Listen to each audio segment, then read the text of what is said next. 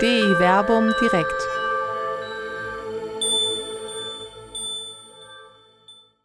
Beschnitten. Muss der Taufe nicht die Beschneidung vorausgehen? Mit Doktor Till Magnus Steiner und Doktor Werner Kleine. Ja, herzlich willkommen heute Abend hier im Berliner Plätzchen zu D E I VERBUM Direkt am zwölften November zweitausendneunzehn. Das Thema ist äh, heute ein ganz besonderes. Wir werden uns über die Beschneidung unterhalten. Wir, das sind Till Magnus Steiner äh, in Jerusalem und meine Wenigkeit Werner Kleine hier in Wuppertal. Die Beschneidung ist nicht nur ein immer wieder aktuelles Thema, weil sich um die Frage der Beschneidung immer wieder auch die Rechtsprechung dreht. Sollte Beschneidung verboten werden? Für Juden und Muslime ist die Beschneidung aber sicherlich mehr als noch ein religiöses Ritual, das auch, sondern es ist etwas, was auch identitätsstiftend ist. Dazu werden wir sicherlich gleich auch in der Bibel äh, hören. Für uns Christen ist, scheint sie kein Thema zu sein. Ich betone, sie scheint kein Thema zu sein. Denn in der frühen Kirche hat sich gerade um die Frage der Beschneidung herum eine ganz entscheidende Entscheidung vollzogen. Die Frage also, ob Christen beschnitten werden müssen oder nicht, ist alles andere als irrelevant, weil sie gerade in der frühen Kirche von besonderer Bedeutung war. Und nicht zuletzt die Frage äh, oder die Ablehnung der Beschneidung dann zum Heidenchristentum geführt hat, das die Kirche bis heute prägt. Die meisten Christen, die heute leben, sind ja Heidenchristen. Wenn man das Wort Heide benutzt, versteht man heute darunter in der Regel einen Nichtgläubigen oder einen Nichtchristen. Das ist streng genommen gar nicht richtig. Denn als Heiden bezeichnet das Neue Testament diejenigen, die man im äh, Jüdischen als Goi oder als Goyim bezeichnet, sprich Nichtjuden. Und ein Nichtjude ist eben jemand, der nicht beschnitten ist. Aber da werden wir sicherlich gleich noch drauf zu sprechen kommen. Das Thema ist insofern äh, alleine schon deshalb interessant, weil wir im Neuen Testament ja einen Hinweis äh, haben, dass Jesus selbst beschnitten worden ist. Und dieser Hinweis findet sich im Lukasevangelium im Kapitel zwei, Vers einundzwanzig. Da heißt es, als acht Tage vorüber waren, bezieht sich auf die Geburt Jesu, also als acht Tage vorüber waren und das Kind beschnitten werden sollte, gab man ihm den Namen Jesus, den der Engel genannt hatte, bevor das Kind im Mutterleib empfangen war. Jesus selbst ist also beschnitten gewesen, was nicht verwundern kann, weil er selber ja Jude war und das äh, dort geschieht, wie es in der Tora vorgeschrieben ist, dass am achten Tag die Beschneidung vollzogen wird. Und das ist schon das Stichwort für dich, Till. Wir haben gerade im Vorgespräch kurz darauf gesprochen, dass wir bis in die sechziger Jahre hinein sogar ein Fest in der Kirche hatten.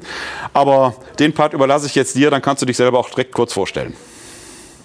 Ja, vorstellen muss ich mir ja nicht. Wir kennen uns jetzt da ewig schon und wir machen diese Reihe schon lange.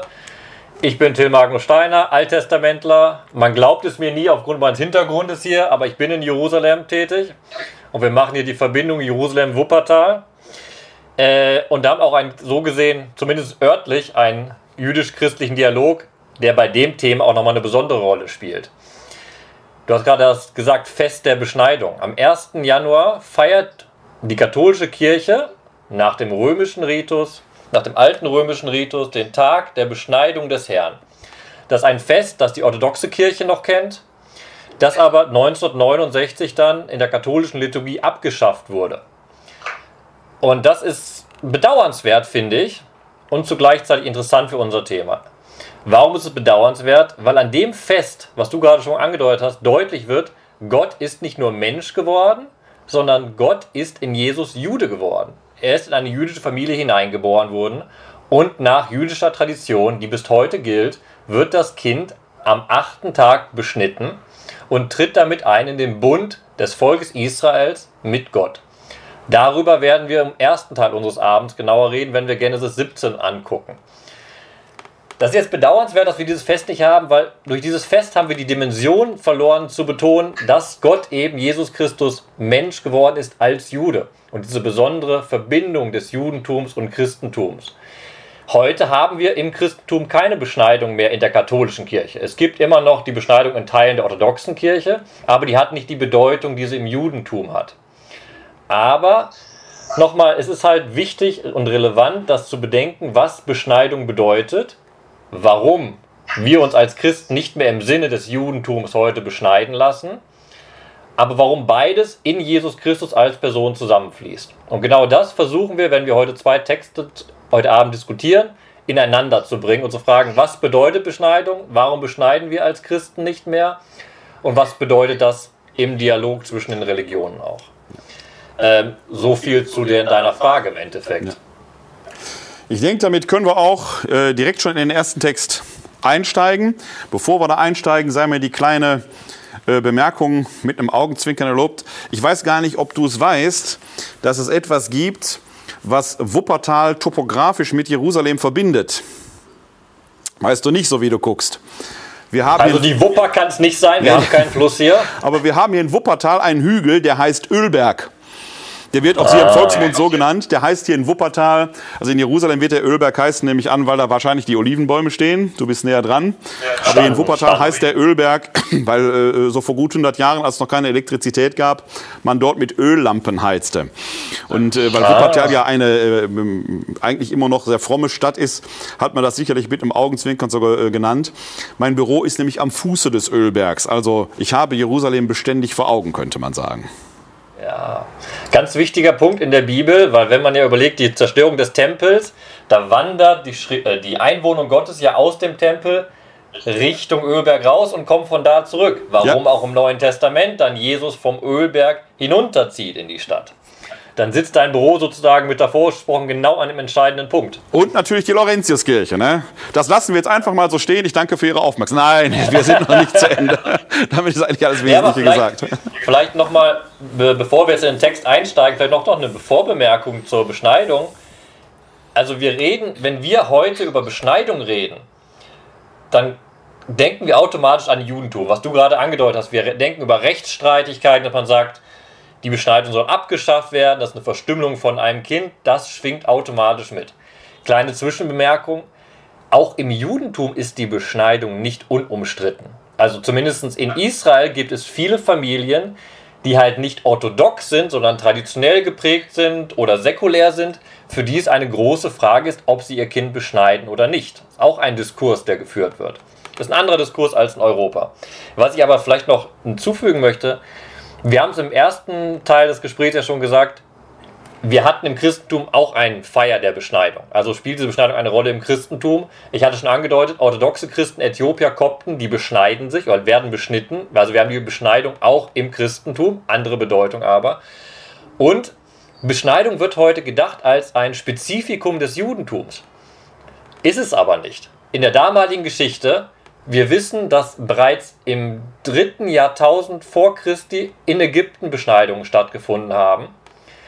Die Nachbarvölker Israels, des biblischen Israels, Edom, die Ammoniter, waren beschnittene Völker. Also hat das Judentum, das Israel hat sich nicht abgesondert von den Völkern drumherum. Die Großmächte, die entscheiden, also die Assyrer und die Babylonier, die waren nicht beschnitten. Zweiter Satz. Und heute gibt es auch noch die Beschneidung im Islam. Die Beschneidung wird nicht im Koran erwähnt, sie ist aber eine Tradition. Und da gibt es sehr, sehr verschiedene Auslegungen von den verschiedenen Rechtsschulen, ob das Kind schon beschnitten wird oder erst der Jugendliche beschnitten wird. Aber es gibt auch im Islam die Beschneidung.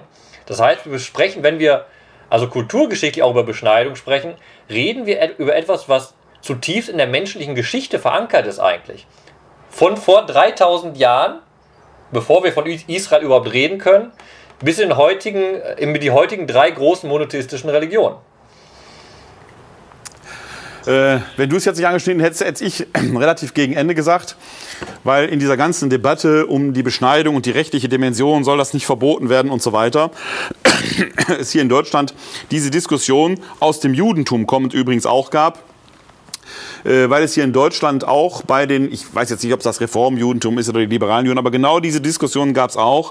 Wie wichtig ist die Beschneidung denn tatsächlich als Bundeszeichen oder gibt es da nicht andere rituelle Elemente, die genau das eben auch abbilden? Also die, die, diese Diskussion, ich bin jetzt kein Fachmann dafür, ich bin jetzt da nicht total tief drin, aber ich habe das damals in der Diskussion vor einigen Jahren, als das so aufploppte, durchaus wahrgenommen, dass da eben auch ähm, innerhalb des Judentums hier in Deutschland diese Diskussion durchaus geführt wurde. Mhm. Wobei die, die Diskussionslinie ist weniger nach dem Zeichen. Es ist klar fürs Judentum, dass die Beschneidung ein Bundeszeichen ist.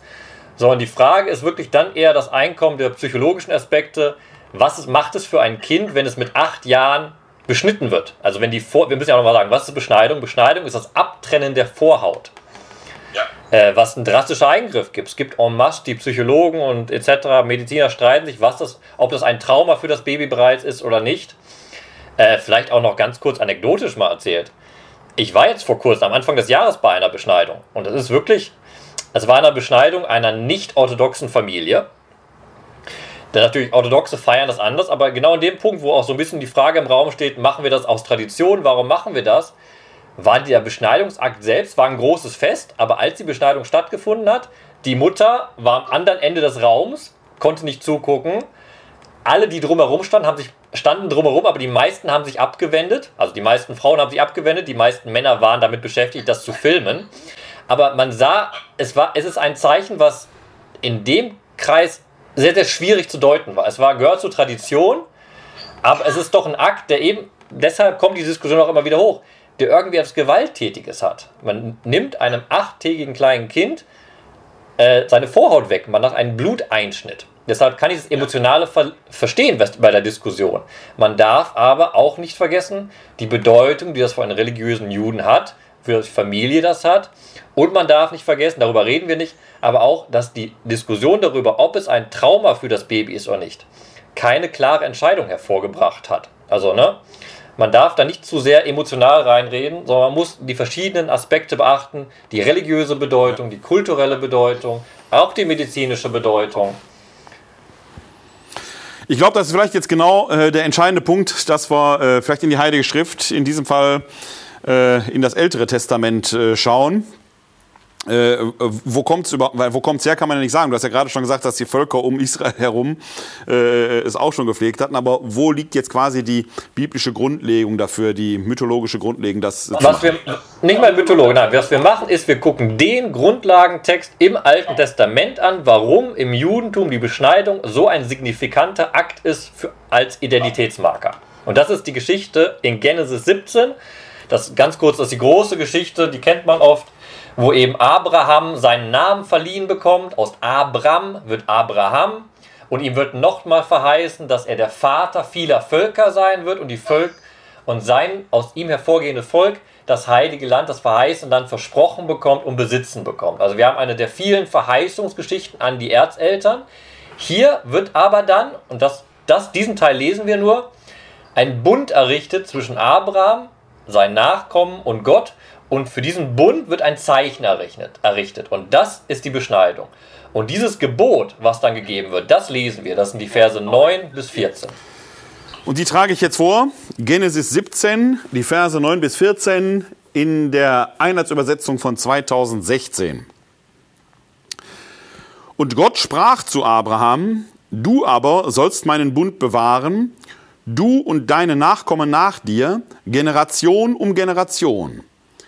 Dies ist mein Bund zwischen mir und euch und deinen Nachkommen nach dir, den ihr bewahren sollt. Alles, was männlich ist, muss bei euch beschnitten werden. Am Fleisch eurer Vorhaut müsst ihr euch beschneiden lassen. Das soll geschehen zum Zeichen des Bundes zwischen mir und euch. Alle männlichen Kinder bei euch müssen, sobald sie acht Tage alt sind, beschnitten werden in jeder eurer Generationen, seien sie im Haus geboren oder um Geld erworben von irgendeinem Fremden, der nicht von dir abstammt. Beschnitten werden muss der in deinem Haus geborene und der um Geld erworbene. So soll mein Bund, dessen Zeichen ihr an eurem Fleisch tragt, ein ewiger Bund sein. Ein Unbeschnittener, eine männliche Person, die am Fleisch ihrer Vorhaut nicht beschnitten ist, soll aus ihrem Stammesverband ausgemerzt werden. Er hat meinen Bund gebrochen. Das Leitwort. Ist dir die Luft weggeblieben bei dem Beschneidungsgebot? Ich bin ja selbst Betroffener, wie du weißt. Deswegen bleibt mir da die Luft nicht weg. Ne? Das Leitwort in dem Abschnitt ist nicht Beschneiden und auch nicht Beschneidung. Das Leitwort, was wir jetzt, glaube ich, vier oder fünfmal gehört haben, ist der Bund. Ja. Grundlegend. Diejenigen, die den Text jetzt vor sich legen haben, können sehen in Vers neun, meinen Bund. In Vers zehn, meinen Bund zwischen mir und euch und deinen Nachkommen. In Vers elf, der Bund zwischen mir und euch. In Vers dreizehn, mein Bund, der ewige Bund. Vers vierzehn, mein Bund. Das wird schon sehr, sehr deutlich. Theologisch reden wir hier nicht über die Beschneidung, sondern wir reden über den Bund, für den die Beschneidung das Zeichen ist. Und das ist grundlegend wichtig, wenn wir über die Bedeutung auch nachher des, der Beschneidung für das Judentum sprechen. Wenn wir genau reingucken, finden wir nämlich in zehn die Beschreibung dessen, was dieser Bund ist. Dies ist mein Bund, sagt Gott, zwischen mir und euch und euren Nachkommen. Jetzt ist was Interessantes, was hier passiert in der Genesis. Der Leser, der die von der Genesis von Anfang an liest und zu dieser Stelle kommt, kennt den Begriff des Zeichen des Bundes oder das Bundeszeichen kennt der Leser schon. Er kennt es nämlich aus der Flutgeschichte in Genesis neun. Das kennen wir auch alle aus dem Kindergarten oft. Der Regenbogen wird von Gott nach der Flut eingesetzt als Zeichen des Bundes. Und das ist wichtig. Das jetzt hört sich an, als würde ich einen Exkurs machen, aber das ist ein wichtiger Hintergrund, diese Stelle zu verstehen, weil es passiert ein wichtiger Unterschied hier. Das Bundeszeichen nach der Flut ist etwas, was Gott unerreichbar für den Menschen in den Himmel reinmacht und er verspricht, er wird die Welt nie wieder so zerstören. Es ist ein einseitiger Bund. Hier das Bundeszeichen ist ein wechselseitiger Bund, weil die Beschneidung ergeht als Gebot an die zukünftigen Israeliten und sie müssen dieses Gebot einhalten. Das heißt, hier ist Bund zugleich eine Weisung.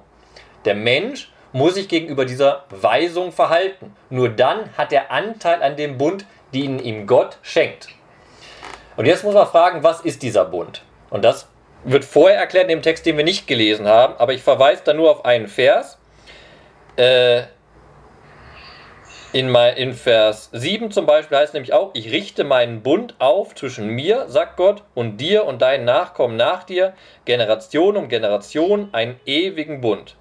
Für dich und deine Nachkommen nach werde ich Gott sein. Wir haben in dem Text drumherum die Verheißung, Landesverheißungen, äh, äh, Vermehrungsverheißungen. Aber die eigentliche Bundesverheißung ist die Zusage, dass Gott sagt, ich werde euer Gott sein. Ich hefte mich an das Schicksal des Volkes und der Völker, die aus Abraham hervorgehen. Das ist die Zusage, die Gott macht. Also sozusagen, ich werde bei euch sein. Ich bin euer Beistand, ich bin eure Hilfe. Das, was wir immer in den Psalmen beten. Aber damit dies auch durch die Generationen so sein wird, verlangt Gott die Beschneidung. Deshalb wird die Beschneidung zum Bundeszeichen. Die Beschneidung ist das Ja des Menschen zu dieser Zusage Gottes, ich werde dein Gott sein. Und dadurch wird es wechselseitig. Deshalb endet der Text auch so radikal mit der klaren Strafe. Wer nicht beschnitten wird, der bricht den Bund. Der nimmt die Verheißung Gottes nicht an und deshalb muss er ausgerottet werden. Das heißt, Gott sagt zu, ich bin der Gott des Lebens für dich, wenn du dich beschneiden lässt. Wenn du dich nicht beschneiden lässt, bin ich der Gott des Todes für dich. Das ist eine sehr, sehr radikale Aussage, die wir auch sehr archaisch in einer anderen Erzählung haben, im Buch Exodus. Im Buch Exodus vier gibt es die Geschichte, dass Mose mit seiner Frau und seinem Sohn oder Söhnen zurückkommt nach Ägypten und dann begegnet er einem Dämon, einem Elohim, der ihn umbringen will und nur weil Zippora ihren Sohn beschneidet, lässt der Dämon, der Elohim, ab von Mose. Und dann heißt es da, du bist mir nun Blutbräutigam. Das heißt, genau diese, dieses Archaische, was da mit einem Stein vorgenommen wird, diese Beschneidung, das archaische Symbol, dieses Blutsymbol, wird zu einem Symbol des Lebens, zu einer Gemeinschaft, die aufgerichtet wird, die eben das Böse abwehrt und das Leben fördert. So, das ist ein Punkt, den man äh, erwähnen muss. Äh, da haben wir schon deutlich gemacht, hier ist ein Bund aufgerichtet, der Leben ermöglichen soll und der die Beziehung zu Gott ins Fleisch der Juden hineinschneidet. Also sichtbar hineinschneidet. Das ist radikal. Das ist ein, eine Eigenschaft, die man nicht mehr verliert. Das verliert ein bisschen seine Bedeutung, wenn man weiß, dass im damaligen Kontext, was ich am Anfang gesagt hatte, die Nachbarvölker auch alle beschnitten waren.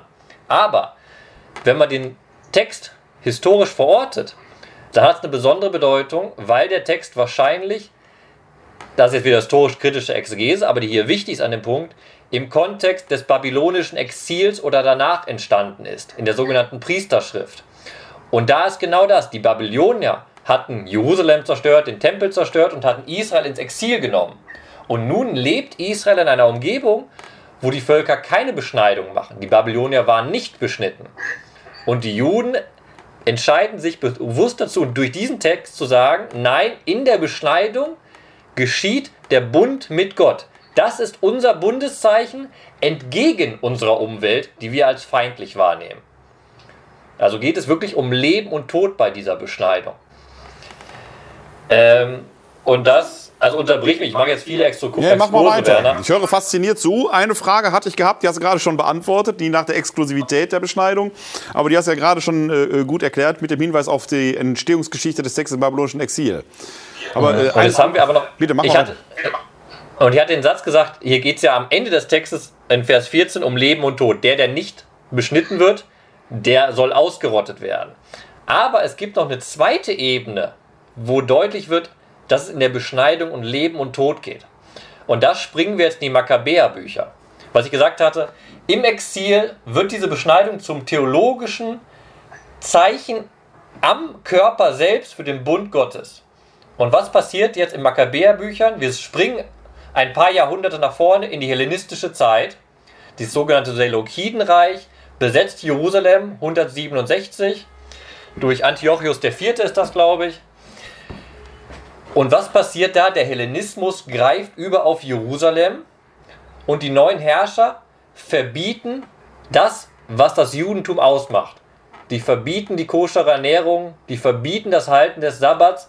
Und sie verbieten die Beschneidung. Man muss dazu sagen, das haben wir auch, glaube ich, im Neuen Testament erwähnt, aber wir springen mal nur ins Makkabäerbuch jetzt rein. Die Juden damals fügten sich natürlich relativ schnell auch den neuen Machthabern an. Ne? Wenn der neue König da ist, dann richtet man sich nach dem König, um seinen Vorteil zu haben. Und dann heißt es im Makkabäerbuch, Sekunde, ich muss es kurz aufblättern und suchen, in Vers äh, erstes Makkabäerbuch, erstes Kapitel, Äh, Vers vierzehn fangen wir mal an. Dann heißt es, sie errichteten in Jerusalem ein Gymnasium, wie es bei den fremden Völkern Brauch ist, und ließen bei sich die Beschneidung rückgängig machen.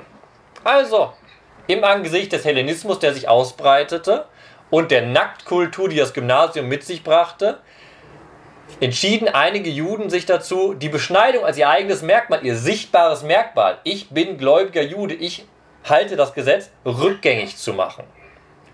Aber es gab die andere Gruppe der Juden, der Frommen, die das nicht gemacht haben. Und dann passiert etwas, wo es wirklich um Leben und Tod geht, dass der Machthaber, der hellenistische König, entscheidet, der, der sich beschneiden lässt, ist des Todes. Jetzt müssen wir überlegen, Beschneidung passiert am achten Tag, haben wir gerade gelesen. Es geht also um Kindermord, auch ein Motiv, was wir natürlich oft in der Bibel haben. Ähm, und jetzt muss ich kurz überlegen, wo das steht.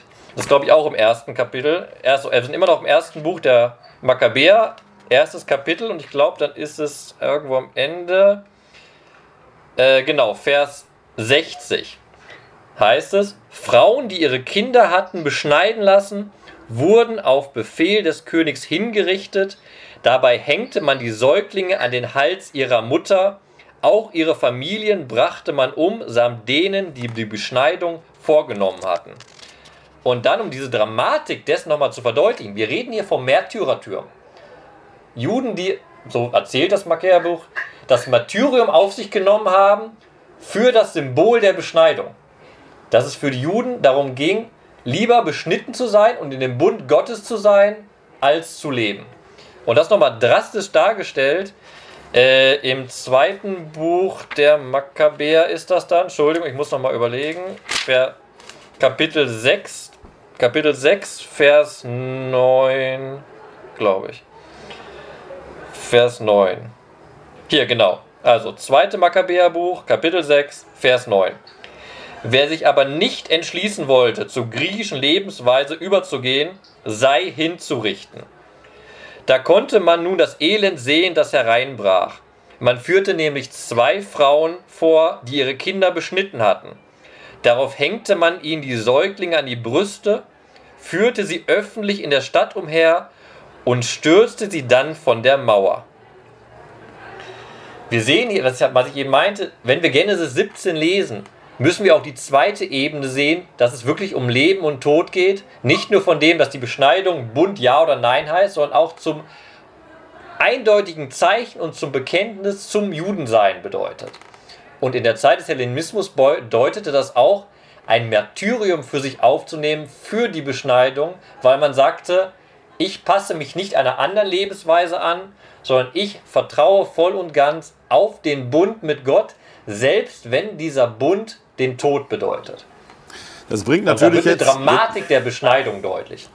Das bringt natürlich jetzt für diese Diskussion, die wir vor ein paar Jahren hatten, die Beschneidung zu verbieten, äh, nochmal eine ganz andere Dimension hinein, weil es ja so gesehen historische Vorerfahrung dann gibt, die mit diesen entsprechenden Konsequenzen verbunden war. Das heißt also, da, da, da kommt ja etwas zum Schwingen, was letzten Endes dann auch diese Unterdrückung durch die äh, Seleukiden da, äh, zumindest in der Geschichte Israels, ja eine wesentliche Rolle spielt. Ja, da wird auch noch deutlich aus orthodoxer jüdischer Sicht, dass Beschneidung wirklich eine Sache ist, wo es um Leben und Tod geht. Das ist bei uns in der katholischen Kirche auch nicht anders, wenn wir stark überlegen, was bedeutet mit Kindern, die vor der Taufe gestorben sind. Das nennt man, glaube ich, Sternenkinder. Nicht? Das ist auch eine lange theologische Diskussion. Kann man ohne die Taufe in die Gnade Gottes hineinkommen? Ja, da gibt es ja sogar im Mittelalter diese äh, Limbus-Theorie, wo man dann gesagt hat, wenn sie nicht getauft sind, können sie eigentlich nicht ins Paradies kommen, aber ein kleines Kind kann ja auch nichts dafür.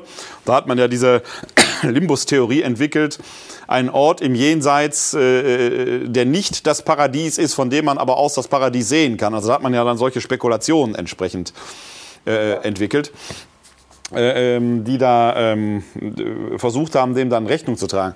Was ich aber an diesen Makkabäerbüchern äh, umso interessanter finde, äh, die gehören ja nicht unbedingt zu den bekannten Texten in der Bibel. Sie spielen aber im Judentum bis heute ja eine wichtige Rolle. Äh, beim Chanukka-Fest geht es ja genau auch um diese Makkabäer-Frage, wenn ich das richtig erinnere. Ja? Chanukka ist äh, vielen, vielen äh, auch mittlerweile hier in Deutschland durchaus bekannt, weil es eine Nähe zum Advent gibt. Die Lichtsymbolik ist nicht identisch, aber doch vergleichbar.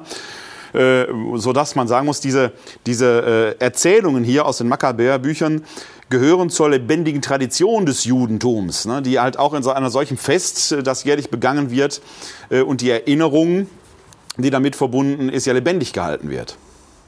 Man muss nochmal vorsichtig darauf hinweisen, das ist eigentlich relativ interessant, die Makkabäer-Bücher liegen ja auf Griechisch vor. Das heißt, sie sind nicht Teil der Heiligen Schrift des Judentums. Sie sind außerhalb des Kanons. Das, aber wir Christen haben dadurch, dass wir die griechische Bibel übernommen haben, eben diese jüdischen Bücher in unsere christliche Literatur aufgenommen. Ja, die, in der katholischen Weise. In, in evangelischen Bibeln stehen die, ja, stehen die ja nicht drin, weil sie eben nur auf Griechisch vorliegen. Ne? In den katholischen, weil sie nur in der Septuaginta da sind. Ne? Und das ist eigentlich ganz interessant in der Geschichte, wenn man überlegt, dass die Christen, indem sie die griechischen Bücher übernommen haben, ein Buch übernommen haben, was sich intensiv auseinandersetzt mit der Verfolgung der Juden aufgrund ihres Glaubens und sich dann das Christentum nachher selbst zu einem der Hauptverfolger des Judentums entwickelte. Ist das eine gewisse Ironie? Äh, aber heute, wir haben jetzt gerade letzten Sonntag in der Messe, haben wir Makkabäerbücher gelesen. Das gehört zum christlichen Glauben, gehört zur christlichen Liturgie.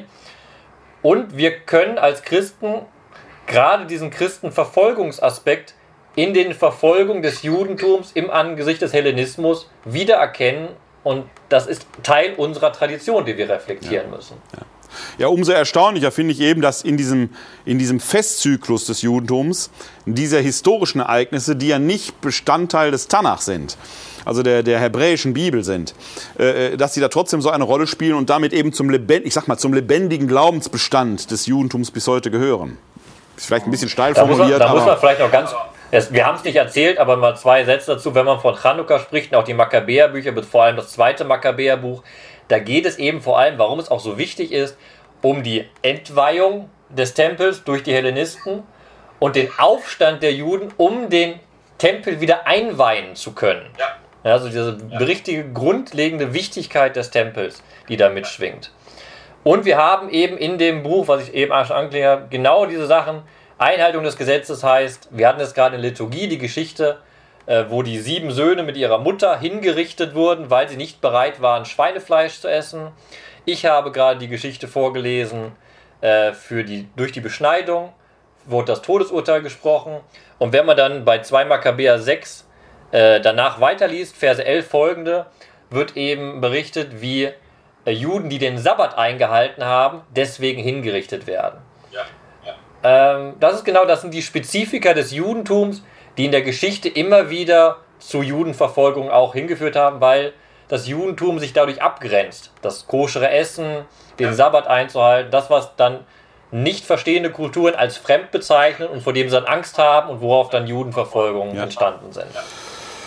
Eine Frage habe ich noch, bevor vielleicht, äh, weil jetzt eigentlich die, da passt jetzt eigentlich vielleicht der Überstieg ins Neue Testament hinein, warum Christen nicht beschnitten, sondern warum es ein Streitpunkt war. Warum die Beschneidung als Bundeszeichen? Man hätte sich also auch wie äh, Old Shatterhand und Winnetou den Arm aufritzen können und Blutsbrüderschaft schließen können. Gibt es da einen Hinweis, warum es dann ausgerechnet die Beschneidung ist?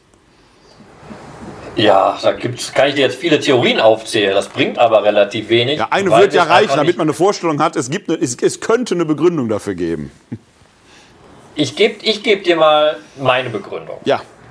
Was ich glaube, man muss ja den Kontext, wir betonen ja auch immer auf D E I VERBUM bei den Texten, die wir schreiben da, es ist immer grundlegend wichtig, den Kontext einer jeden Aussage zu sehen. Man darf nicht, wie es oft bei Kirchentagsmottos passiert, einfach einen Satz raushauen ohne Kontext.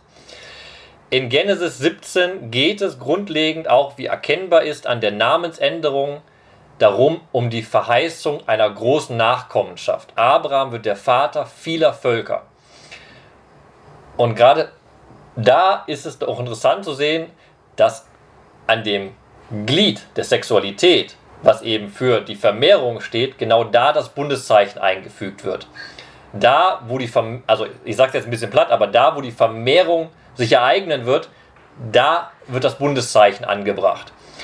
Und wir sind hier eben in der theologischen Erzählung auch noch da, wo eben das Volk Israel noch nicht existiert. Das Volk Israel existiert erst ab äh, dem Buch Exodus.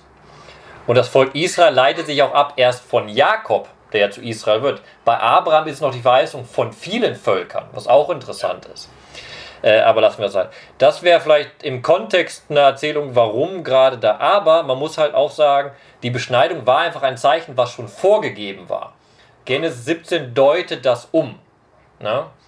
Hypothetisch, ja. hypothetisch, spekulativ, aber sehr plausibel, finde ich. Ja, man kann es ja mal versuchen. Aber nochmal, der Text gibt es da wenig her dazu. Das hat was. Das, meine Fantasie ging in eine ähnliche Richtung. Deswegen kann ich jetzt, ich kann da sehr gut mitleben. Ich werde das sofort so sagen, der Gelehrte aus Jerusalem hat das herausgefunden. Das könnte man jetzt so in den Raum stellen.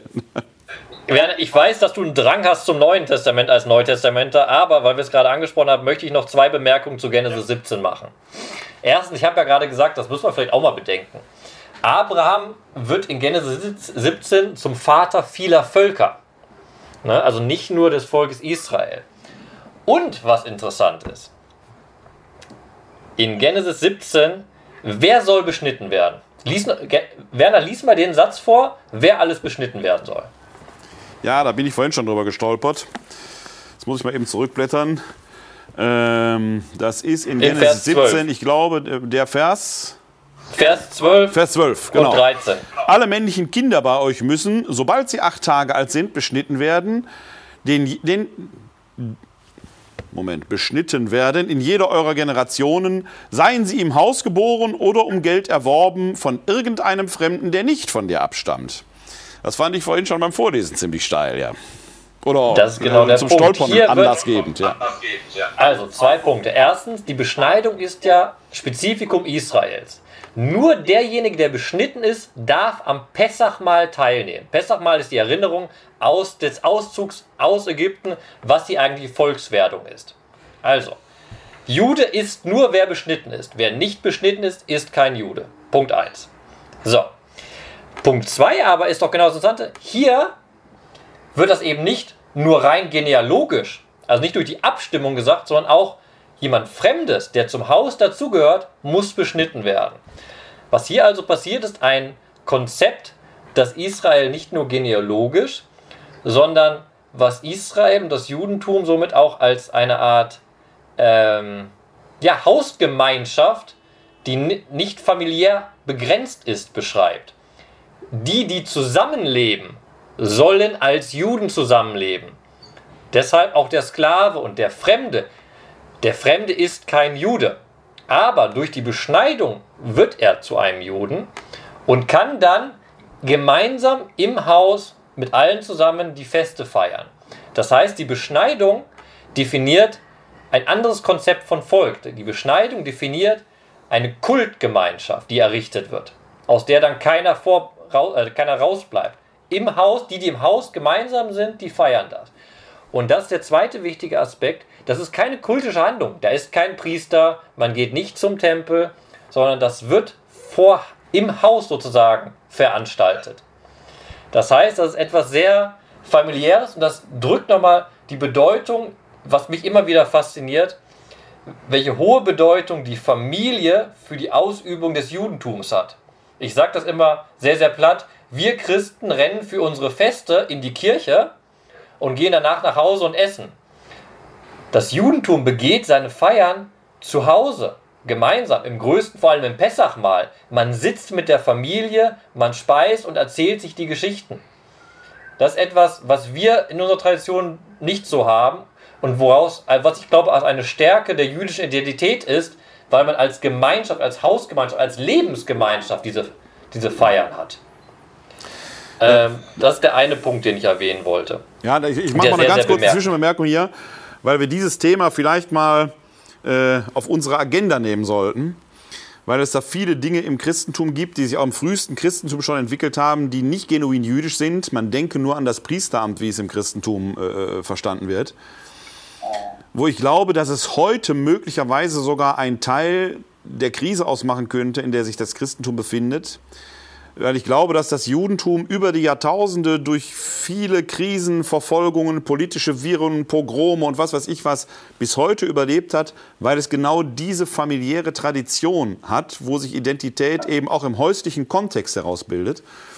Etwas, das wir Christen nur noch rudimentär haben. Es gab ja mal so Dinge, die den Alltag brechen, wie freitags kein Fleisch essen und sowas, die Kirchengebote, die ja aber letzten Endes sich zumindest in unserer Gesellschaft ja so hinein aufgelöst äh, haben, äh, sodass äh, im, im, im Verlust dieser Traditionen äh, ähm, ja, sich auch ein Stück dieser Identitätskrise des Christlichen vielleicht manifestiert.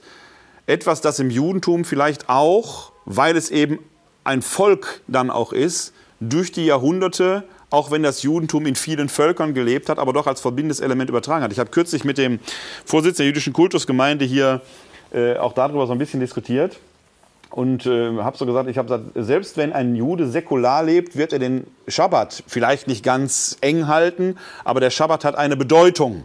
Er wird zumindest daran denken, wenn er den Schabbat, das Schabbatgebot bricht, dass es eine Bedeutung hat. Und das ist etwas, was uns Christen, glaube ich, so in dieser existenziellen Weise nicht in unserer D N A aufgegangen ist.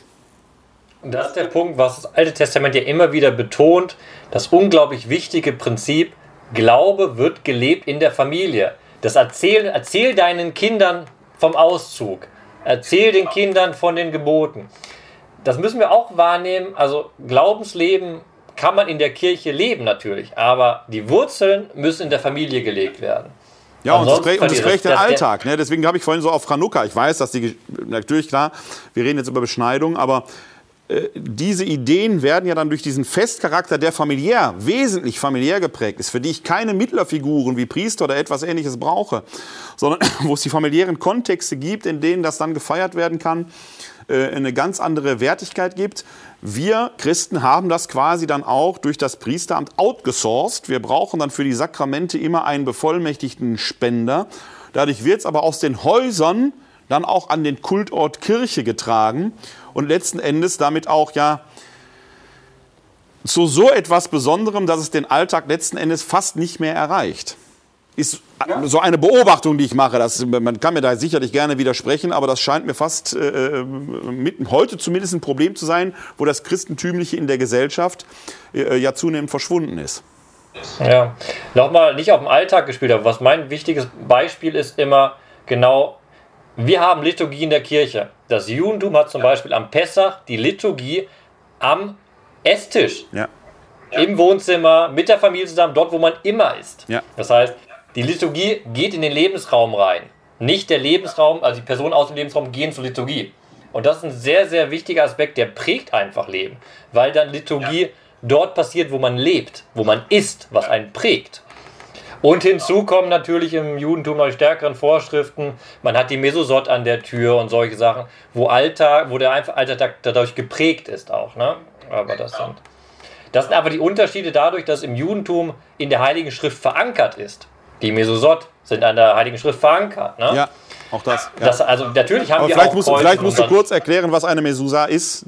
Ich weiß nicht, ob viele unserer Zuschauer, die die Filme angucken, wissen, was eine Mesusa ist. An, an allen Türen hängen so kleine Schriftrollen drin, da steht, das äh, wird das Schma drauf geschrieben in einer Rolle und reingetan. Das kennt man auch, wenn man Juden, die, die küssen den Türrahmen beim Eingehen. Das ist eben ein Bewusstsein, im Buch Deuteronomium steht, man soll äh, das Gesetz Gottes am Eingang herein haben, beim Reingehen und Rausgehen, Meditieren kommt nachher daraus, das ist die genaue Idee.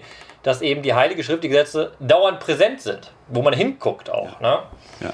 Das Schema, äh, das das Schema Israel, das du gerade erwähnt hast, ist das jüdische Glaubensbekenntnis. Ne? Israel, höre, höre Israel, dein Gott ist ein einziger, ist quasi das, das jüdische Glaubensbekenntnis. Ne?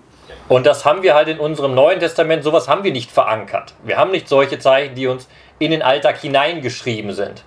Das ist ein Vorteil, muss man auch ganz klar sagen, des jüdischen Gesetzes, dass diese Vorschriften ja. eben die Religion dauernd vor Augen führen. Äh, der Neutestamentler äh, widerspricht jetzt an dieser Stelle schon, sagt, weil du jetzt ganz viele, äh, oder jetzt in dem, was wir bisher besprochen haben aus dem Alten Testament, äh, schon ganz viele Stichworte äh, wir gehört haben, die im Neuen Testament eine Neudeutung erfahren, wo man aber merkt, das Neue Testament kommt aus dem Alten Testament heraus. Das Christliche ist aus dem Jüdischen erwachsen, entwickelt aber letzten Endes ein, einen eigenen Ansatz, beziehungsweise muss diese jüdischen äh, existenziellen Themen, die du gerade angesprochen hast, ich sage gleich mal so ein paar Stichworte, neu gewichten. Ein Stichwort ist die Figur Abraham, wird von Paulus als Vater des Glaubens in eine neue Weise hineininterpretiert.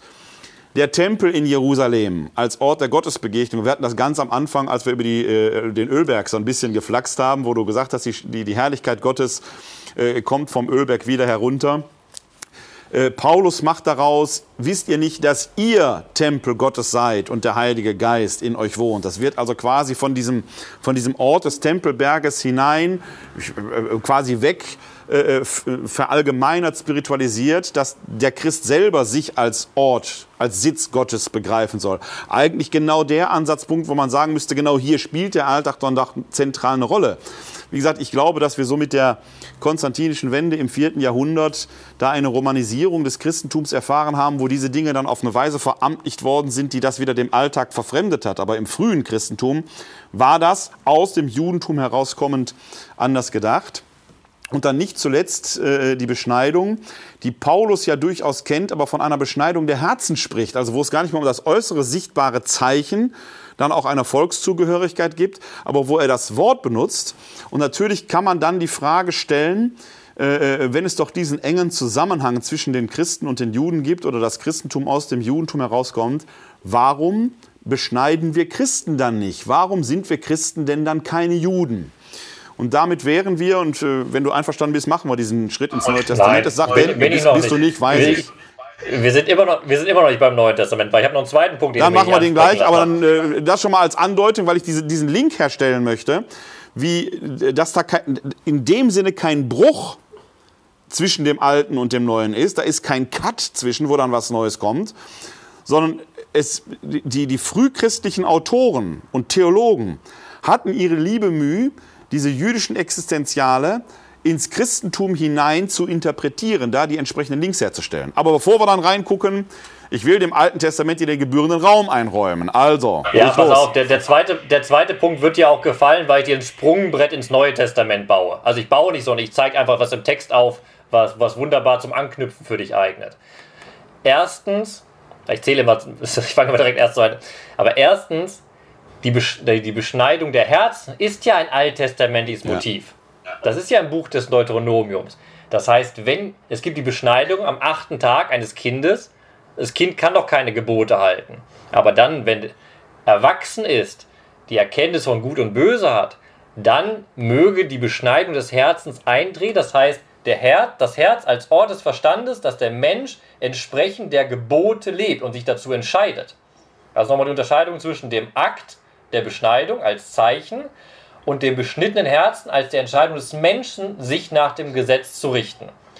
Und jetzt der, das Sprungbrett, was ich dir bauen möchte, nochmal zu Genesis siebzehn zurückzukommen, damit wir den Text nicht aus dem Blick verlieren. Ich finde es äh, sehr interessant, dass da ein Passiv verwendet wird. Beschnitten werden soll. Das ist im Hebräischen nämlich äh, ein Passiv, ein Nifal, für die, die Hebräisch können. Das Gebot wird mit einem Passiv formuliert. Und das hat was Besonderes, weil, wenn man das anguckt, es geht nicht um den Akt des Beschneidens, du sollst jetzt schneiden, sondern soll beschnitten sein in dem Sinne. Ein Zustand wird hier beschrieben. Und das deutet schon an, bei diesem Imperativ, deutet an, es geht nicht um das reine Zeichen des äh, Schneidens, es geht nicht um den reinen Akt des Zeichens, sondern man soll entsprechend dieser Beschneidung leben. Das heißt, man soll in dem Bund mit Gott leben. Daraus entwickelt sich dann die Tradition, von Genesis siebzehn herkommt, was gehört zu diesem Bund? Die Gesetze, die am Sinai offenbart worden sind, der Wille Gottes. Das heißt, ich richte mein Leben nach diesem Willen Gottes aus. Mein Herz ist dann beschnitten, wenn ich im Buch des Deuteronomiums den Gesetzen folge. Und das ist genau das, was man sagen muss. Es geht nicht allein um den Akt der Beschneidung. Am Anfang des Gesprächs haben wir gesagt, ja, geht es um Leben und Tod, weil man in den Bund eintritt. Und jetzt betonen wir nochmal, dieser Imperativ sagt viel mehr aus als, da muss eine Beschneidung passieren, sondern ein Zustand wird erzeugt. Dieses Beschnittensein bedeutet, nach diesem Bund, nach der Weisung Gottes zu leben. Ja. So, jetzt musst du verstehen, warum das eine Anspielung auf Galater fünf ist. Du bist von mir jetzt. Also, den den, den Überstich, den, den kriege ich jetzt hin. Aber ich wollte ein bisschen was zum Rahmen erzählen, warum es diesen Streitfall überhaupt gibt. Äh, den, den muss man auch als Hintergrund denken. Wir, du hast ja vorhin historisch-kritische Exegese gesagt. Die aller, aller, allerersten Christusjünger, auch nachpfingstlich, sind samt und sonders Juden gewesen. Auch diese Leute, die in Jerusalem sich zum Pfingstfest befinden, sind ja die Aspora-Juden, die auf der Wallfahrt ein sind. Die tragen zwar griechischen Namen, aber es werden alles Juden gewesen sein. Das heißt, die frühesten, wenn man sie denn Christen will, die nannte man damals ja noch nicht mal Christen, aber die frühesten Christusjünger, die an Jesus, den Gekreuzigten, als den Auferstandenen glaubten, waren Juden. Und niemand von denen in der Jerusalemer Urgemeinde hätte die Beschneidung in Frage gestellt. Ganz im Gegenteil, in der Apostelgeschichte heißt es noch, sie verharrten einmütig im Tempel und so weiter, vollzogen also quasi das Judentum weiter und feierten zusätzlich dazu dann quasi das Brotbrechen am Tag des Herrn und so weiter. Es gibt aber relativ früh eine Äh, einen, einen zweiten christlichen, ein zweites christliches Zentrum in Antiochien. Antiochien, über das Antiochien, über das wir jetzt sprechen, liegt so in der heutigen Südosttürkei, kann man sagen, nahe der Grenze nach Syrien. Also das Gebiet, das uns gerade äh, auch in den äh, Nachrichten immer wieder beschäftigt. Und äh, da scheint sich eine, ähm, ein zweites christliches Zentrum ausgeprägt zu haben. Meine Vermutung ist jetzt auch hypothetisch, spekulativ, aber trotzdem plausibel. Um diese sieben, die als sieben Diakone gezeichnet werden. Das ist in meinen Augen so eine ätiologische Erklärung des Lukas. Wie kommt es denn dazu, dass es da in Antiochien so eine, ein, ein, ein zweites Zentrum gibt? Und dort fängt man an, Heidens, nicht nur, dort fängt man nicht nur an, Heiden zu taufen, also ohne Beschneidung in die christliche Gemeinde aufzunehmen, sondern dort nannte man dann auch die Christen zum ersten Mal Christen, wie es in der Apostelgeschichte heißt. Also da scheint ein entscheidender Erkenntnisfortschritt gewesen zu sein. Eine Möglichkeit, wieder hypothetisch, spekulativ, aber plausibel, eine Möglichkeit ist, dass man da, oder man hat sich offenkundig in Antiochien sehr intensiv mit dieser Frage auseinandergesetzt, was bedeutet es, wenn Jesus von Nazareth am Kreuz nach der Tora wie ein Gesetz, wie ein Gottloser stirbt, die Auferstehung selbst aber nur Gott gewirkt sein kann. Was sagt uns dieses Paradox, der Gottlose wird von Gott gerettet? Und man kommt da zu dem Schluss, die Tora ist nicht außer Kraft gesetzt. Das darf man, glaube ich, auch als Christen nie sagen. Kein Jota wird vergehen, sagt Jesus selbst. Die Tora ist nicht außer Kraft gesetzt. aber sie ist nicht mehr, für die Christen jedenfalls, das Bundeszeichen schlechthin, sondern der Bund wurde von Gott in seinem Sohn am Kreuz neu geschlossen. Und das ist jetzt quasi dann das Zeichen, jetzt kommt das, was dem Abraham verheißen ist, jetzt kommen die, und dann äh, auch in der Völkerwallfahrt verheißen ist bei den Propheten, jetzt ist offenkundig diese messianische Zeit, in der die Völker zu dem einen Gott kommen sollen. Und man fängt in Antiochien offenkundig an, eben Heiden zu taufen, ohne dass eine Beschneidung stattgefunden hat, eine vorgängige, und trotzdem werden die als zum Volk Gottes, zum, zu Israel gehörig gedacht. Da zeichnet sich natürlich eine Konfliktlinie ab und da muss man genau die Dinge, die wir jetzt vorhin aus alttestamentlicher Perspektive besprochen haben, die Beschneidung dann als identitäres Zeichen des Judentums, wo es auch um Fragen von Leben und Tod geht und so weiter, die schwingen also alle im Hintergrund mit, das ist keine Beliebigkeit an der Stelle. Und da taucht eben diese Konfliktlinie zwischen Antiochia und Jerusalem, also zwischen den Menschen in Antiochien, die Heiden tauften, und denen in Jerusalem, die offenkundig der Ansicht waren, okay, du kannst einen Heiden taufen, aber der muss vorher beschnitten werden, damit er dieses Bundeszeichen trägt. Gut, in der Apostelgeschichte gibt es diese berühmte Erzählung mit dem Hauptmann Cornelius, wo der Petrus lernt, ah, auch bei diesem Hauptmann ist der Heilige Geist wirksam, obwohl er kein Jude ist. Aber es, man merkt diese Gemengelage und diese, diese Konfliktlinie zwischen Heiden und Judenchristen, ist äh, so massiv im frühen Christentum gewesen, dass sie an vielen Stellen des Neuen Testamentes aufploppt als Hintergrund. Im Johannesevangelium zum Beispiel in dieser scharfen, verallgemeinernden Gegenüberstellung, wo immer dann von den Juden die Rede ist. Da merkt man, da ist also schon diese Trennung sehr, sehr weit fortgeschritten im, im historischen Kontext. Bei Paulus ist das noch alles sehr lebendig und er hat seine liebe Mühe, äh, sein Evangelium der Gesetzesfreiheit, also wo die Tora nicht abgeschafft, aber nicht mehr in ihrer Exklusivität heilsrelevant gedacht wird, zu verteidigen. Denn Paulus lernt quasi in Antiochia sein christlich-theologisches Werkzeug, sag ich mal. Vielleicht ist das sogar der rote Faden im Leben des Paulus, wenn wir immer diese Wandlung vom Saulus zum Paulus, die ist ein bisschen schwierig. In meinen Augen hieß der immer Saulus Paulus. Das ist ja ein, ein, ein, ein, ein Jude mit römischem Bürgerrecht gewesen, in Tarsus geboren. Saulus erinnert an den König Saul und Paulus ist einfach Latein für der Kleine, ist halt der kleine König, so könnte man sagen.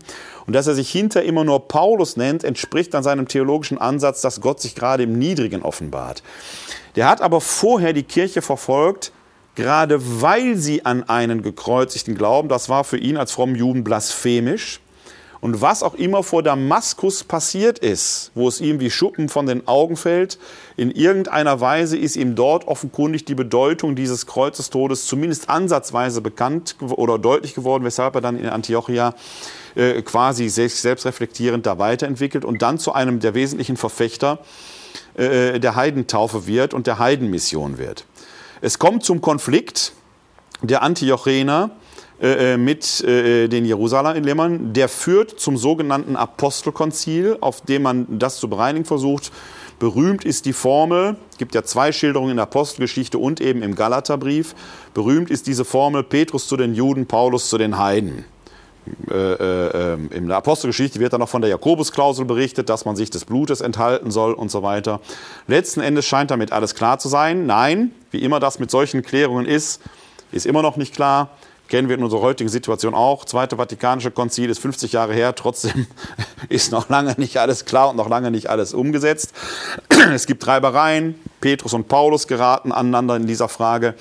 Und in den galatischen Gemeinden treiben offenkundig judenchristliche Agitatoren ihr Werk, die da doch für die Beschneidung werben. Galatien, das ist jetzt keine Stadt wie Korinth oder Thessaloniki, sondern die Galater sind ein Volksstamm, der in der heutigen, sagen wir mal, Nordtürkei lebt. Die sind uns wahrscheinlich sogar recht verwandt, weil es Kelten waren. Galater und Keltisch, das ist verwandt. Also das waren Kelten, die mal irgendwann aus Nordeuropa dahin eingewandert sind.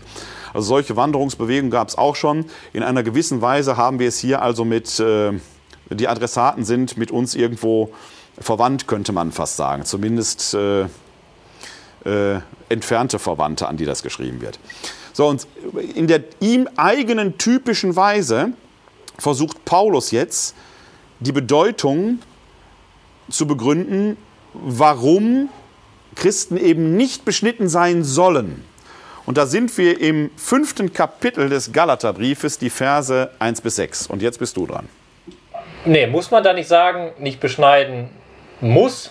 Ich sehe den Unterschied zwischen sollen und muss. Ja, für den pa- ja, jetzt sind wir schon fast in der Auslegung ein bisschen, aber ich schicke das vorweg. Für den Paulus war das dann auch schon wieder eine existenzielle Frage. Weil der Paulus, hm, wobei der Paulus sehr stark den Wert darauf legt, ihr sollt nicht beschnitten sein, weil ihr euch durch die Beschneidung in die Knechtschaft des Gesetzes gebt. Das werden wir heute im Jahr zweitausendneunzehn, können wir das viel entspannter sehen. Aber wir müssen ja diesen intensiven Konflikt, den der Paulus in Person, aber letzten Endes die Antiochener, nochmal, der Paulus ist nicht singulär. Wir wissen aus dem Neuen Testament mindestens von drei Personen, die damit befasst waren aus Antiochien. Barnabas, Paulus und Titus. Ja? Also es ist nicht alleine Paulus, da wären noch mehr gewesen. Aber Paulus ist der uns durch die, seine Briefe am zugänglichsten bekannte Protagonist dieser Gruppe. Ne? Und der spitzt diese Argumentation sogar darauf zu, dass man sich durch die Beschneidung unter die Sklaverei des Gesetzes gibt. Sehr harsche Worte, wo man heute eher drüber stolpert. Aber für den Paulus war eigentlich klar, nee, eigentlich darfst du dich gar nicht beschneiden lassen. Sonst wäre Christus für dich nämlich fast umsonst gestorben. Dann hätten wir das Ganze gar nicht gebraucht. Und um das noch kurz einzuordnen, bevor du den Text dann vorliest. Ich habe gerade schon. Ja, vorlesen musst du, ist ja Neues Testament. Ja, aber bei dir hört man es ja besser. Ah gut, dann lese ich den vor. Okay, einverstanden. Ähm, nee, aber was ich sagen wollte, ich habe eben rumgeblättert. Erstens, da habe ich mich erinnert, am Anfang des Galaterbriefes wird ja schon mal die Beschneidung thematisiert. Das ist, da das, das ist genau fast eins der Hauptthemen im Galaterbrief. Das ist die Streitfrage, um die es da letzten Endes im Hintergrund geht, ne? Ja, vielleicht sollte man die einfach mal im Hintergrund haben. Eben Galater zwei, Kapitel zwei, Vers drei. Da sagt er, da sagt er eben genau das, was du auch angesprochen hast. Doch nicht einmal mein Begleiter Titus, der Grieche, wurde gezwungen, sich beschneiden zu lassen bei dem Apostelkonzil. Das ist genau das. Aber was ja auch interessant ist, bei dem Apostelkonzil hast du ja gesagt, das wird sowohl im Galater erzählt, als auch in der Apostelgeschichte erzählt. So, und wenn man in die Apostelgeschichte geht, haben wir eben das Phänomen, was du auch beschrieben hast, dass die Jerusalemer Gemeinde und diejenigen, die sich in Jerusalem zu diesen Christen bekehrten, immer noch Eiferer des Gesetzes sind. So werden sie auch genannt in der Apostelgeschichte. Eiferer des Gesetzes. Und dann wird von Paulus nämlich was Interessantes erzählt. Jetzt habe ich es wieder verschlagen. Hier, genau. In der Apostelgeschichte in Vers sechzehn. Paulus in Lykaonien während der zweiten Missionsreise. Äh, und da heißt es in Vers sechzehn, ich lese kurz die Verse eins bis fünf vor. Er kam auch nach Derbe und nach Lystra. Und siehe, dort lebte ein Jünger namens Timotheus, der Sohn eines gläubig gewordenen Jüden und eines Griechen. Er war Paulus von den Brüdern in Lystra und Ikonien empfohlen worden. Paulus wollte ihn als Begleiter mitnehmen und ließ ihn mit Rücksicht auf die Juden, die in jenen Gegenden wohnten, beschneiden. Da erzählt die Apostelgeschichte also, dass Paulus einen seiner Begleiter beschneiden lässt. Das ist auch jetzt interessant. Muss man, ja, wobei man jetzt in der Apostelgeschichte, die ja von Lukas stammt, der selber Heidenchrist war, der aber offenkundig bemüht ist, in vielfältiger Weise quasi den Wurzeln in Jerusalem, der Urgemeinde gegenüber, die ja da schon nicht mehr existent war, weil die Zerstörung Jerusalems ja schon zurückliegend betrachtet ist, da irgendwo diese Treue zum Gesetz und zum Judentum hervorzuheben. Es ist genau dieser Vers, den wir eingangs vorgelesen haben, aus dem Lukas-Evangelium. Am achten Tage nach seiner Geburt wurde Jesus beschnitten. Die Eltern Jesu, Maria und Josef, halten sich an alles, was das Gesetz vorschrieb. Lukas weigert sich beharrlich, Paulus in der Apostelgeschichte überhaupt als Apostel zu bezeichnen, während der Paulus in seinen Briefen einen Brief eingegen immer sagt, ich bin Apostel wie die, weil auch mir Christus der Auferstandene erschienen ist. Also da scheint bei dem Lukas irgendwo eine, auch eine Motivation zu sein. Deswegen wird auch das an dieser Stelle nicht umsonst erwähnt. Denn wenn die Mutter des Titus Jüdin war, dann ist er von der Abstammung her ja quasi Jude. Da stellt sich ja die Frage, warum war der nicht schon längst beschnitten am achten Tag nach seiner Geburt? Also der Lukas hat so eine Tendenz, diesen Zusammenhang mit dem Judentum immer wieder herauszuarbeiten, diesen, diesen Bruch, den man heute so gerne insinuieren möchte, quasi zu glätten oder gar nicht erst erscheinen zu lassen. Deswegen finden wir bei Lukas äh, gegenüber den autobiografischen Erwähnungen des Paulus, die in sich auch total parteiisch sind. Das darf man nicht vergessen. Der schreibt ja hier nicht objektiv, der schreibt ja aus seiner subjektiven Sicht seine Erlebnisse auf. Da wird man auch, was Objektivität angeht, den einen oder anderen, das eine oder andere Fragezeichen dran machen müssen. Ne? Also wenn er da den Petrus jetzt an und wenn er dann die, die, die äh, äh, Leute des Jakobus anführt, vor denen der Petrus Strang hat, das, das hat ja ein Geschmäckle, was der da schreibt. Das darf man ja nicht, äh, kann man ja nicht unter den Tisch kehren. Aber das ist insofern natürlich interessant zu beobachten, als man den Lukas in vielfältiger Weise theologisch durchaus in die Nähe des Paulus rücken kann. Wenn man etwa an die Tradition der Abendmahlsberichte denkt. Lukas, der auch an eine heidenchristliche Gemeinde schreibt und trotzdem bemüht ist, den Paulus selber so ein, ich sag mal, so ein, ein Stüfchen niedriger zu setzen in der Vermeidung des Aposteltitels und gleichzeitig diesen Zusammenhang mit Jerusalem, mit der Urgemeinde, die eben historisch nicht mehr da gewesen sein kann, zu diesem Zeitpunkt, wo er sein Evangelium schreibt, herauszuarbeiten. Das finde ich immer bemerkenswert an diesem Lukas-Evangelium, der da versucht, diesen Spagat irgendwo hinzukriegen, ohne ehrenrührig zu werden. Also von da, von da kann das eben jetzt, der Paulus, der hier im Galaterbrief sehr deutlich schreibt, nee, wer sich beschneiden lässt, dafür ist Christus umsonst gestorben. Und dann geht Lukas aber hin und sagt, nee, der hat aber den Timotheus, hat er extra beschneiden lassen, um nicht in Konflikt mit den Juden zu geraten. Das wäre für mich eine klassische lukanische Strategie. Und das ist schön, dass du es gesagt hast. Das wollte, darauf wollte ich nämlich genauer noch mal zu verdeutlichen. Wir haben hier sozusagen zwei Paulus-Bilder. Genau. Der Galaterbrief, Paulus entwirft sich und sein Bild und Lukas anders. Genau. Und das, sag nochmal ganz kurz, das kannst du besser als ich, auch nochmal zu verdeutlichen, wir sind ja hier nicht, das sind ja keine, keine Transkripte von dem, was passiert ist. Wann ist der Galaterbrief geschrieben und wann ist das, die Apostelgeschichte geschrieben? Wir sind ja schon in der zweiten Generation. Ja, also, Galaterbrief, kannst du sagen, ist äh, kurz, also wird so Mitte der fünfziger Jahre geschrieben worden sein, ist einer der eher späteren Paulusbriefe, weil die schon auf sehr hohem reflektiven Niveau sind. Man findet diese Anklänge der Rechtfertigungslehre, die im Römerbrief ausgefaltet worden sind, die sind sehr nah beieinander. Das ist einer, einer der späteren äh, paulinischen Schreiben. Und wie gesagt, nochmal die Erwähnung zu den Briefen. Das sind... Paulus hat die nicht geschrieben, damit wir die im Jahr zweitausendneunzehn lesen, sondern das sind Gelegenheitsschreiben, die haben ganz konkrete Adressaten gehabt und es werden ganz konkrete Fragen und Probleme geklärt. Die hat er offenkundig in einer Weise beschrieben, dass man sie für wert befand, auch über die konkrete Kommunikationssituation hinaus zu bewahren, weil da Grundsätzliches erarbeitet wird. Es gibt eine ganze Reihe von Paulusbriefen, auf die haben wir gar keinen Zugriff. Im zweiten Korintherbrief, ich glaube, Kapitel zwei oder Vers fünf, ich bin mir jetzt aber nicht sicher, wird zum Beispiel ein Brief erwähnt, den haben wir nicht. Oder Paulus zitiert sich manchmal in seinen Briefen, wir wissen aber nicht, was er zitiert, weil diese Briefe nicht erhalten worden sind. Also der hat viel mehr geschrieben als das, was wir im Neuen Testament haben. Was wir haben, fand man offenkundig von so grundsätzlicher Bedeutung, dass man es über den konkreten kommunikativen Akt hinaus bewahrt wird. Wir sind aber im Endeffekt noch in der ersten nachchristlichen, in der ersten christlichen Generation, vielleicht im Überstieg zur zweiten christlichen Generation. Aber ich sage, es ist die Zeit, wo alles noch relativ frisch ist, wo Augenzeugen und so da sind. Lukas schreibt sein Evangelium und seine Apostelgeschichte, also das sogenannte lukanische Doppelwerk, ich würde sagen so um achtzig herum, an einer Situation, wo Augenzeugen noch da sind. Das betont Lukas ja im, äh, direkt im Eingang seines Evangeliums, Kapitel eins, die Verse eins bis vier. Ähm, und, äh, aber man, die schon so betagt oder alt sind, dass man sagt, wenn die Biologie halt ihren Lauf nimmt, werden die nicht mehr lange da sein. Aber noch sind sie in der Lage, das, was er schreibt, zu bezeugen und damit für die Nachwelt zu sichern. Das finde ich bei den Evangelien ohnehin interessant, dass die zu diesem Zeitpunkt bestehen, wo man noch durch Augenzeugen etwas verifizieren lassen kann, um es damit für die Nachwelt abzusichern und letzten Endes für uns im Jahr zweitausendneunzehn auch immer noch. Da liegen aber locker mal zwanzig, wenn nicht sogar dreißig Jahre dazwischen, zwischen dem, was Paulus an die Galater schreibt und das, was Lukas dann in seinem äh, Evangelium und der Apostelgeschichte aufschreibt. Da ist Paulus auch schon fünfzehn Jahre tot, mindestens fünfzehn Jahre tot, wenn ich sage, der ist also schon eine legendarische Gestalt, da erzählt man eher aus der Erinnerung, während Paulus, ich betone es nochmal, der ist ein hervorragender Theologe, er argumentiert wie ein Theologe und trotzdem ist vieles natürlich, aus Seiten, es sind Argumentationen, mit denen er, in der Regel, nicht immer, aber in der Regel Argumentationen, mit denen er eine Gemeinde wieder auf Spur bringen will, so sage ich es mal. Also dies, das sind in diesem Sinne verstanden keine objektiven Schreiben, das könnte man nicht sagen. Man muss nur in...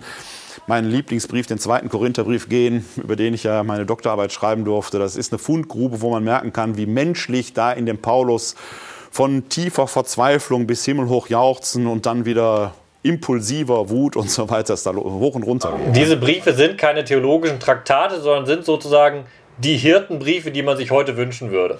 Ja, äh, aber mit, mit Leben und Schmackes geschrieben. Ne? Das sind eben keine... Wie man also, sie sich wünschen wie, wie, würde. Ich, ich kriege da manchmal ein bisschen die Krise, wenn ich höre, wie... Die, die sind nicht einfach vorzulesen, sage ich auch. Ne? Das, äh, weil es halt argumentative Texte sind, die muss man schon sehr gut vortragen.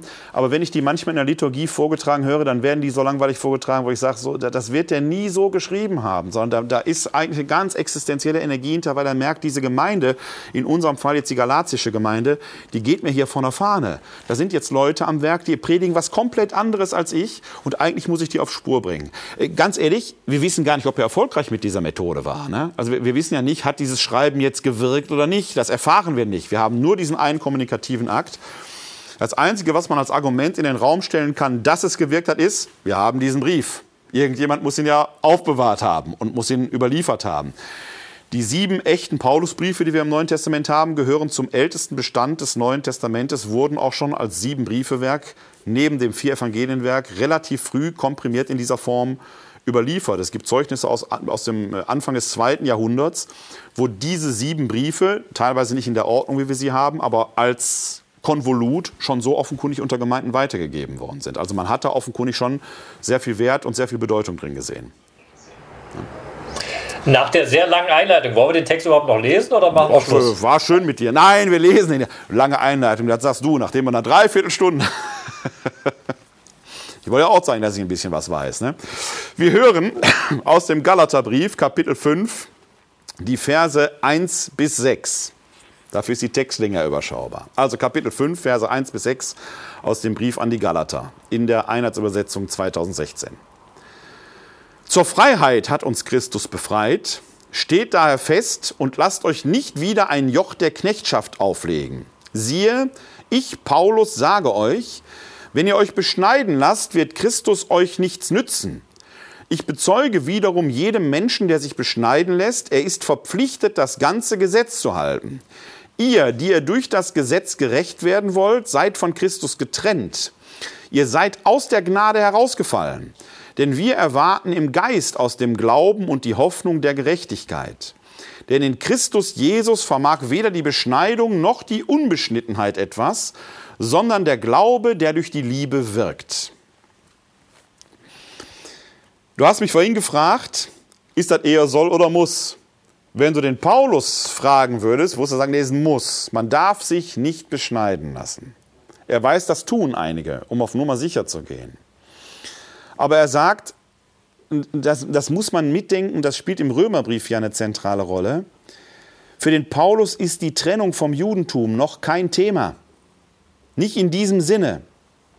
Sondern du hatte, wir hatten vorhin in dem, in dem Genesis-Text ja den, der um, als Fremder um Geld gekauft wird, der in die Hausgemeinschaft aufgenommen wird.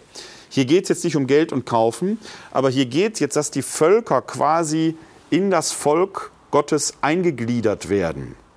Und die Frage ist, wie macht man das? Der einfache Weg wäre Beschneidung, klar. Ja? Dann stehe ich aber unter dem Gesetz. Warum? Weil die Beschneidung Bundeszeichen ist. Dann muss ich den ganzen Bund eben auch so bewahren, wie er in der Tora ist. Das ist die paulinische Idee, die dahinter steckt. Und für sich macht er das auch. Er ist ja selber Jude, Pharisäer, Hebräer und so weiter. Ja? Für, er weiß, wovon er redet. Er sagt, dann musst du die Tora halten. Es gibt, glaube ich, noch einen Zeitkick, den man heute mitbedenken muss. In der Apostelgeschichte, da sind wir wieder in der Apostelgeschichte, beschreibt der Lukas an einer Stelle, ich habe leider das Kapitel jetzt nicht präsent, ich habe in meinem, meiner letzten D E I Verbum-Artikel, aber bin ich da drauf, habe ich das irgendwo zitiert? Nee, in einem Artikel, der, in der im Pastoralblatt demnächst erscheinen wird, da ich, äh, gehe ich da etwas näher drauf ein. Ähm, da beschreibt Lukas nämlich, dass Paulus zuerst, in, der suchte immer die Metropolen auf bei seiner Mission, warum? Weil da die Menschen von überall her zusammenkamen. In den Metropolen ging er zuerst immer in die Synagogen, oder zumindest sehr häufig, und predigte da zuerst das Evangelium des vom Kreuzestod Auferstandenen. Wurde natürlich, das wird ihn nicht verwundert haben, sehr oft dann wieder hinausgeworfen, weil dieser Glaube an einen Gekreuzigten blasphemisch galt, war ja ein von Gott verfluchter nach der Tora. Er hatte aber offenkundig da schon die ersten gewonnen, wo er punkten konnte. Was war passiert? Im Umfeld der Synagogen bewegten sich offenkundig sogenannte Gottesfürchtige, also Heiden, Nichtjuden, die aber offenkundig eine große Sympathie mit dem Judentum hatten, weil dieser jüdische Monotheismus, der einen unsichtbaren Gott glaubte, sich so abgrenzte gegenüber dem Polytheismus, wo man lauter Statuen hatte, die als Götter verehrt wurden. Das war für die Elite, gerade für die intellektuelle Elite, hochreizvoll, die mit diesem Polytheismus nichts anfangen konnten.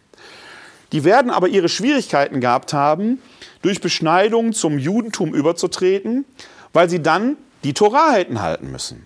Was im wahrscheinlich antiken Kontext auch nicht so ganz ohne weiteres war. Jetzt kommt dieser Paulus daher und sagt, ihr könnt als Heiden ohne Beschneidung genau in dieses Volk hinein integriert werden. Ist natürlich hochinteressant.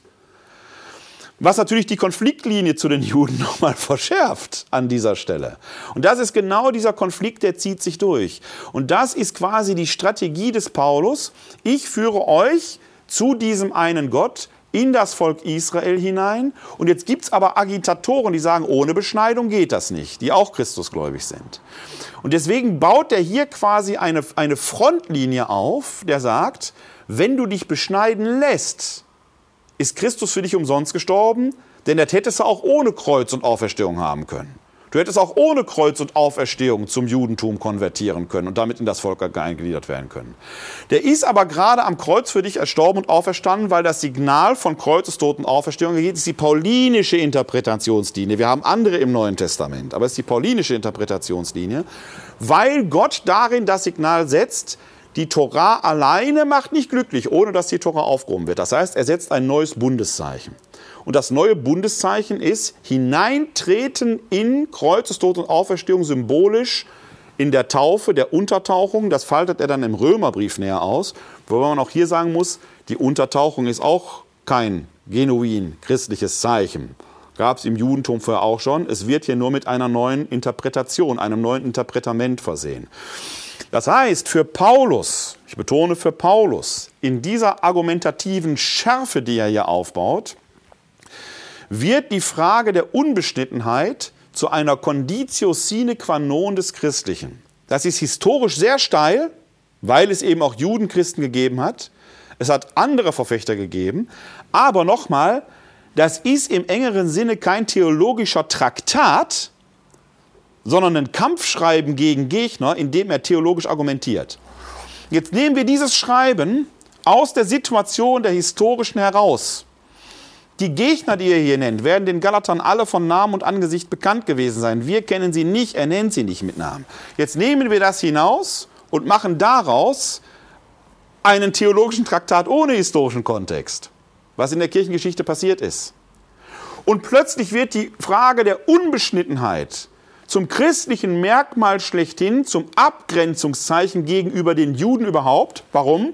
Weil es Judenchristen historisch de facto nach der Zerstörung Jerusalems und der, der Auflösung der Jerusalemer Urgemeinde, die verschwinden halt irgendwo in der Geschichte. Es hat immer mal ein paar gegeben, auch jetzt in Jerusalem, du bist näher dran, gibt es, glaube ich, messianische Juden, die da stehen. Aber die spielen zahlenmäßig eine so geringe Rolle, dass das Heidenchristentum sich de facto historisch durchgesetzt hat und zur herrschenden Religion wird. Und jetzt diesmal bei Paulus hier, Knechtschaft des Gesetzes. Da wird das Gesetz plötzlich die Tora abgewertet, was überhaupt nicht im Sinne des Paulus ist. Aber plötzlich entsteht dieser, ja ich sag's mal, antijudaistische Punkt an dieser Stelle, der dann historisch wirksam geworden ist, wo wir heute eben dann, wenn es dann um so Fragen Beschneidungsverbot gibt, larmoyant über diese Bedenken hinweggehen, die ja so ganz ohne, wie wir vorhin in dem alten Test, alttestamentlichen Diskurs gesehen haben, die ja historisch eine ganz bestimmte Assoziation bei Juden auslösen. Hier geht es eher um eine theologische Fragestellung und die ist, glaube ich, heute vielen gar nicht mehr bekannt. Das genuin Christliche, darauf kommt Paulus im ersten Korintherbrief zu sprechen, ist für ihn der Glaube an die Auferstehung des Gekreuzigten. Er sagt im ersten Korintherbrief, Kapitel fünfzehn, Vers siebzehn und später Vers, äh, vorher Vers vierzehn, wäre er nicht gestorben und nicht von den Toten auferstanden, wäre unser ganzer Glaube umsonst und die Verkündigung sinnlos. Wer in das Volk der Juden, in das auserwählte Volk Gottes hineintreten möchte, kann das durch Beschneidung tun. Soll er machen. Übernimmt er halt das Gesetz. Er kann es aber auch durch den Glauben an Jesus, den am Kreuz gestorben, vom Tod auferstanden, tun. Dann braucht er das Gesetz nicht übernehmen. Für Paulus gibt es so, so gesehen zwei Wege, wobei für ihn, vielleicht auch aufgrund seiner persönlichen Lebensgeschichte, der ohne Beschneidung der Königsweg ist, weil für ihn existenziell, für sich persönlich, biografisch dann natürlich alles dran hängt. Das ist ja genau der Change, den er vor Damaskus, was auch immer da geschehen ist, gemacht hat. Und das muss man aus dieser existenziellen Sicht des Paulus herauslesen, weshalb er ja im Römerbrief, der ein bisschen später geschrieben worden ist, dann seine liebe Mühe hat, um wieder deutlich zu machen, nee, nee, es, die Juden bleiben Gottes Volk. Ne? Das Bild vom Ölbaum, wir sind aufgepfropft, aber du wirst aufgepfropft ohne Beschneidung. Ne? Das, ich finde das faszinierend, wie er hier versucht, diese christliche Botschaft anzubringen, wie sein Bemühen ist, es gibt jetzt nicht zwei Völker Gottes, sondern immer noch das eine Volk Gottes, aber du kannst auf zwei Weisen jetzt hineintreten, was natürlich aus jüdischer Sicht, wenn, da, wenn die Beschneidung genau das ist, was wir vorhin erarbeitet haben, nicht gutiert werden kann. Und da hast du genau die Konfliktlinie, die dann in den Evangelien, speziell im Johannesevangelium, in diese Frontstellung und letztendlich in die Trennung von Judentum und Christentum führt. Ich habe in deinen Ausführungen ein bisschen Bauchschmerzen, vielleicht sollten wir das nochmal klarstellen, auch für die, die zuhören. Äh, du redest davon, durch den Glauben an Jesus in das Volk Israel eintreten. Ist, Paul, ist, ist der paulinische Impuls, das muss man sagen, das ist der paulinische, ich hoffe, das ist deutlich geworden, ne? Das ist die paulinische Linie, das ist sein Impuls, weswegen er dann auch in dieser Tischgemeinschaft hängt, die Petrus, weswegen er darauf hin, das ist seine Idee.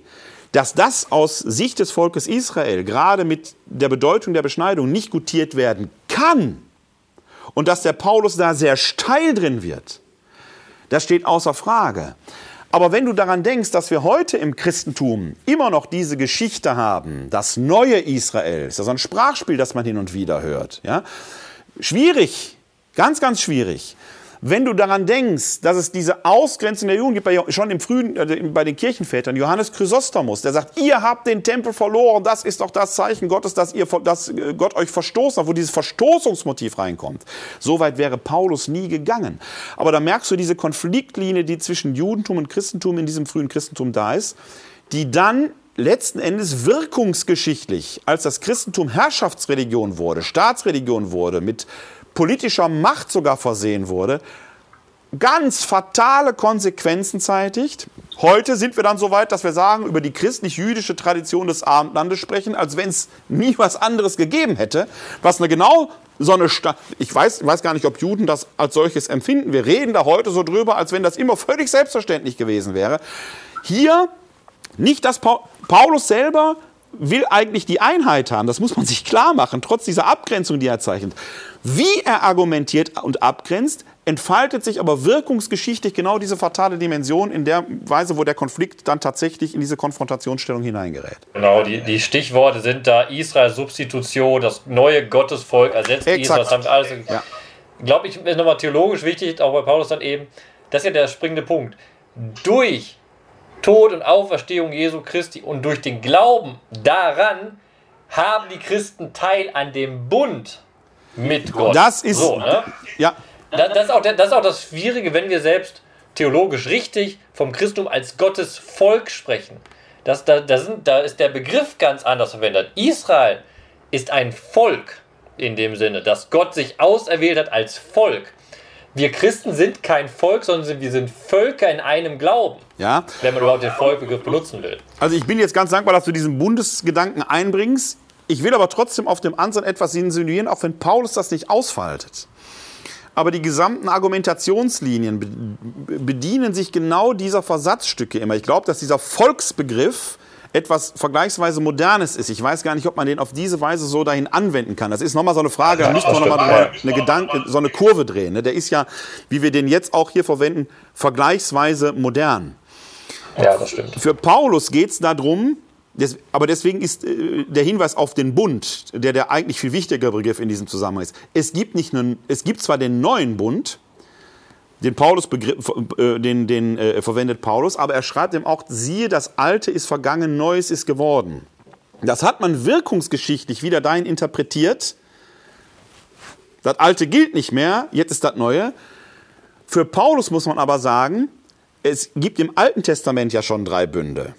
Noach hatten wir vorhin mit dem Regenbogen, Abraham mit der Beschneidung und dann der Mosebund mit den, äh, mit den Gesetzestafeln, mit der Bundeslade, die ja in zwei Korinther drei auch auftaucht. Er hat im Prinzip diese drei Bundesschlüsse, tauchen in der paulinischen Theologie an verschiedenen Stellen immer wieder auf. Und letzten Endes kann er als Pharisäer, als Schriftgelehrter sagen, ja, da hat ja im Alten Testament immer schon eine Weiterentwicklung stattgefunden, ohne dass das Alte aufgehoben worden wäre. Jetzt gibt es halt in Jesus Christus, in Kreuzestod und Auferstehung begründet den vierten Bund, in die die anderen drei quasi auch hinein aufgehoben sind. Das heißt, der paulinische Gedanke ist nicht alt weg, neu da oder alt schlecht, neu gut, sondern das Alte ist, alt war schon super, jetzt ist neu noch besser. Aber das Alte ist da hinein aufgehoben. Das wäre die paulinische Denkweise. Wirkungsgeschichtlich hat man Frontstellungen daraus gemacht.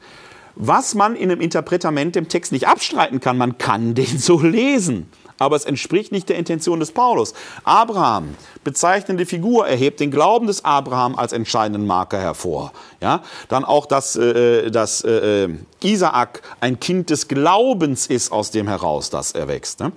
Mose im zweiten Korintherbrief, der Bund, äh, der von ihm hervorgehoben wird, dass man sagt, äh, der Glanz Gottes, äh, Mose musste sein Gesicht verhüllen, weil der Glanz... Ähm, Für die Israeliten, der war so hell, konnten die gar nicht ertragen. Jetzt am Kreuz ist diese Hülle weggenommen worden, jetzt liegt es unfilterbar. Das hat ja interessanterweise sogar Auswirkungen auf unsere Liturgie. Dieses Bild vom, vom Wegnehmen des Vorhangs, der im Tempel ja die Herrlichkeit Gottes verhüllte, im Moment des Kreuzestodes Jesu zerreißt dieser Vorhang. Gehst du in eine Synagoge, schaust dort auf den Toraschrein, der Tabernakel genannt wird, hast du den Vorhang. Schaust du auf einen katholischen Tabernakel, der unser Bundeszeichen beherbergt, nämlich Leib und Blut, also Leib Christi, Blut Christi ist selten drin, hast du den geteilten Vorhang. Also du hast immer diese Versatzstücke da, die eigentlich die Verbindung zum Judentum deutlich machen. Aber wir haben es über zweitausend Jahre Geschichte eine Frontstellung daraus gemacht. Der Paulus ist nicht bei dieser Frontstellung. Der Paulus will eigentlich, lassen wir den Begriff Volk Gottes, ist vielleicht zu steil, in den einen Bund, der Israel und die Völker umfasst, hineinführen, wird von Israel aber damals verständlicherweise nicht gutiert. Die, selbst die Judenchristen hatten ihre Schwierigkeiten, ne? Denn die Einheit sollte ja dann zum Beispiel in Mahlgemeinschaft signalisiert werden. Du hast vorhin selbst gesagt, ein Unbeschnittener konnte nicht am Pessachmahl teilnehmen. Ja? Äh, Paulus verpflichtet sich, Geld für die Armen in Jerusalem zu sammeln. Heidnisches Geld für eine jüdische Gemeinde, unkoscher.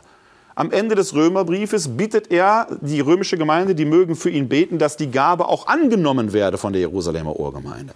Das heißt, die, die, dieses Feinzieselige, dieses Bestreben des Paulus, ein Bund für alle, sage ich jetzt mal so, etwas steil, ist die Idee, die Paulus hat. Was haben wir wirkungsgeschichtlich in der Christentumsgeschichte daraus gemacht? Die haben verloren, wir haben gewonnen. Das ist nicht die eigentliche Intention des Paulus, sondern er sieht jetzt tatsächlich in Kreuzestod und Auferstehung das Signal, du kannst jetzt in diesen Bund eintreten, ohne Torah zu übernehmen. Kannst du auch machen, indem du sie übernimmst. Ne? Musst du dich halt beschneiden lassen. Dann wäre Christus aber für dich umsonst gestorben, denn du kannst durch den reinen Glauben an Christus da hineingehen. Und das ist eben die Punchline, wenn wir zu Galater fünf zurückgehen, gerade in diesem Vers sechs, der ja nochmal deutlich sagt, denn in Christus Jesus vermag weder die Beschneidung noch die Unbeschneidenheit genau. etwas. Ist jetzt eigentlich wurscht. Das ist ja genau der Punkt.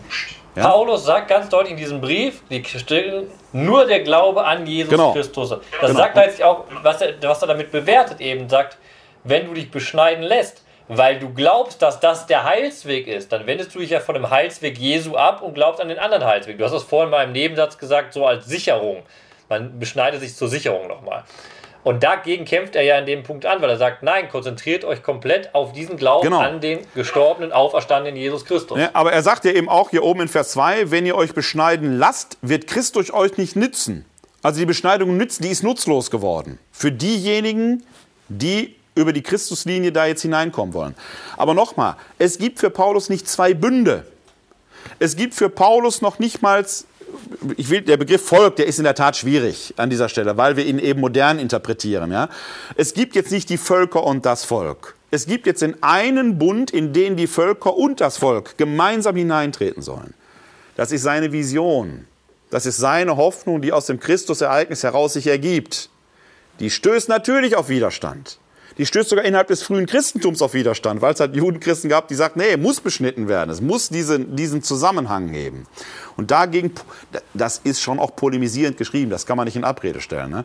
Also Argumentation ist nicht immer so schön wissenschaftlich, wie man sich das an der Universität vorstellt, sondern das waren damals Rhetoren, die ihre theologische Argumentation auch in entsprechende Polemiken gefasst haben und dadurch sicherlich die Herzen vielleicht nochmal anders erreicht haben als Menschen heute, ne? als, als, als Gelehrte heute. Ne?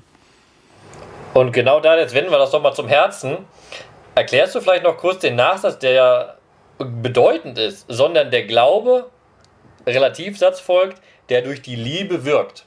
Wenn wir es nochmal im Gegensatz zu der Beschneidung, wo wir jetzt polemisiert haben, holt er jetzt die Liebe heraus und sagt nochmal, der Glaube, der durch die Liebe wirkt. Was heißt das? Also der, äh, das Stichwort, das man hier im Hintergrund haben muss, ist das Gesetz, die Torah, also der Nomos. Ne?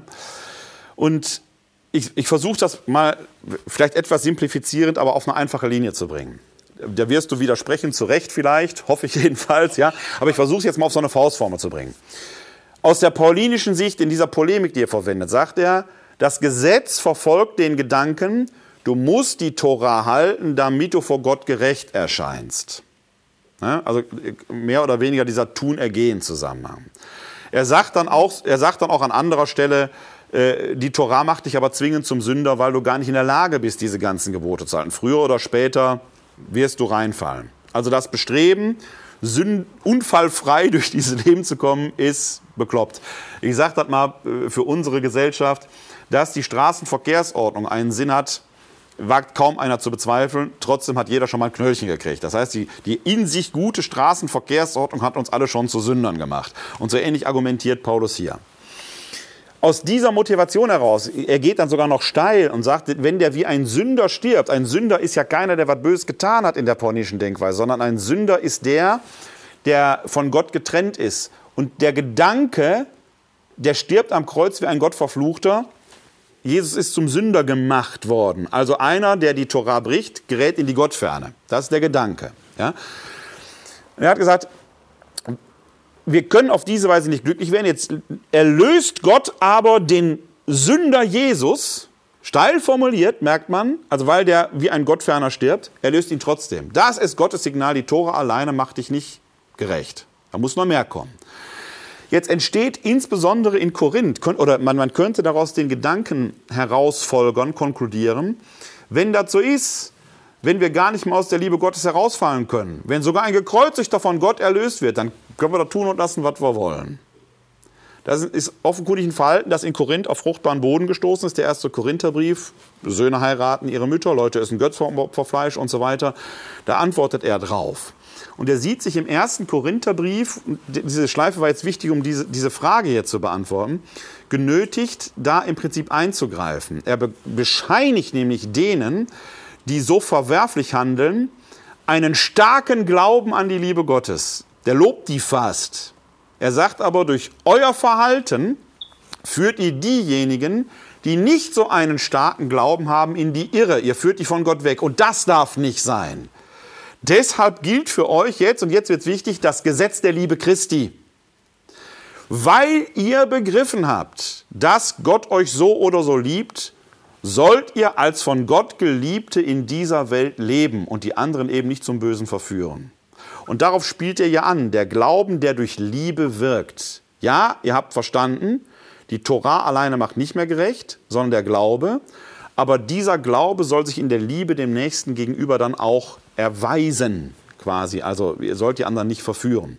Das heißt, er setzt neben das Gesetz der Gerechtigkeit, die Tora, das Gesetz der Liebe Christi. Jetzt könntest du aber schon wieder sagen, das eine ist doch bunt, Tora, und Liebe Christi ist auch bunt. Ja klar, da ist der rote Faden, das ist der neue Bund, in den der alte hinein aufgehoben wird, aber nicht mehr als exklusiver Weg, sondern wenn du willst, geh den. Aber musst du gar nicht mehr, weil er will dich sowieso zur Sünde verführen. Du wirst es nicht schaffen, die sechshundertdreizehn G und Verbote unfallfrei zu halten. Wobei, glaube ich, ein Großteil den Tempelkult regelt. Aber selbst bei dem Rest wirst du früher oder später irgendwas machen, was eigentlich äh, nicht erlaubt wäre.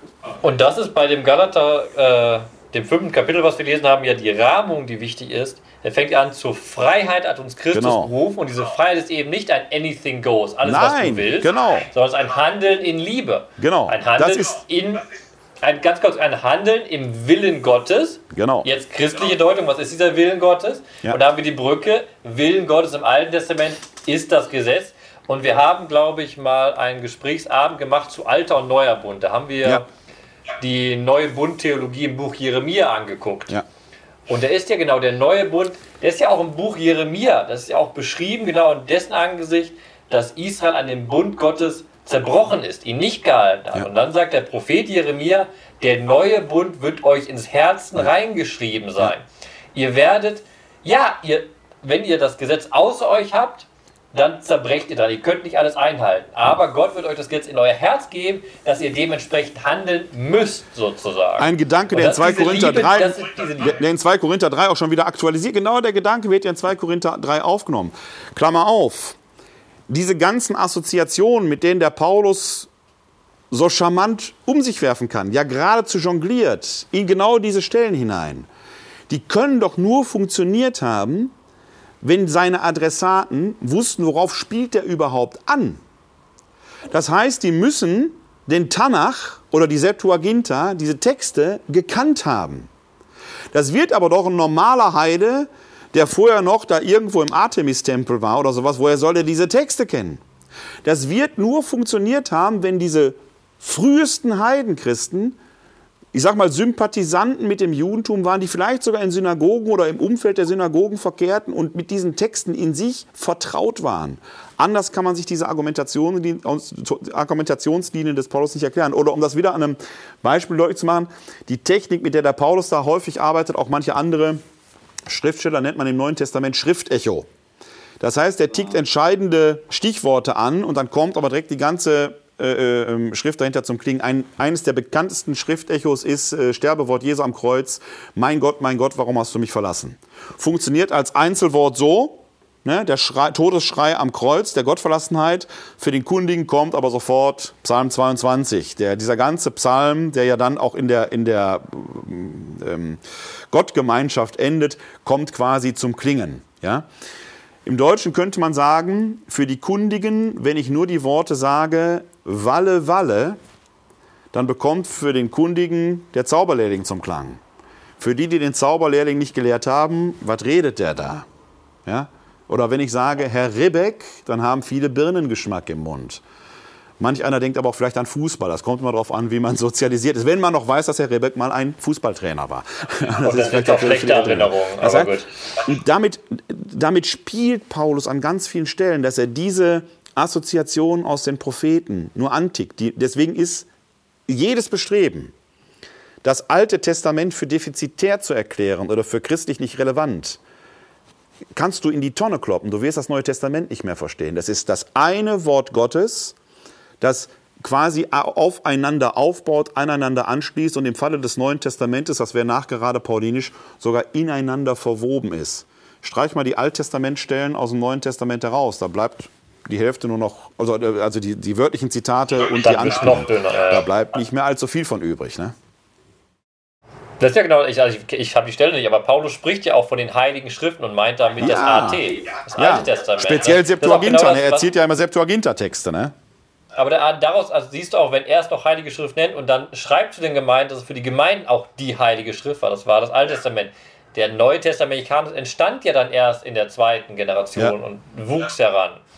Äh, und das ist genau das Wichtige, dass wir bei Paulus eben das auch mitlesen müssen. Und wenn wir dann bedenken, was du sehr schön aufgehört hast, der polemische Kontext, die Person Paulus, die das schreibt, mit einer Intention.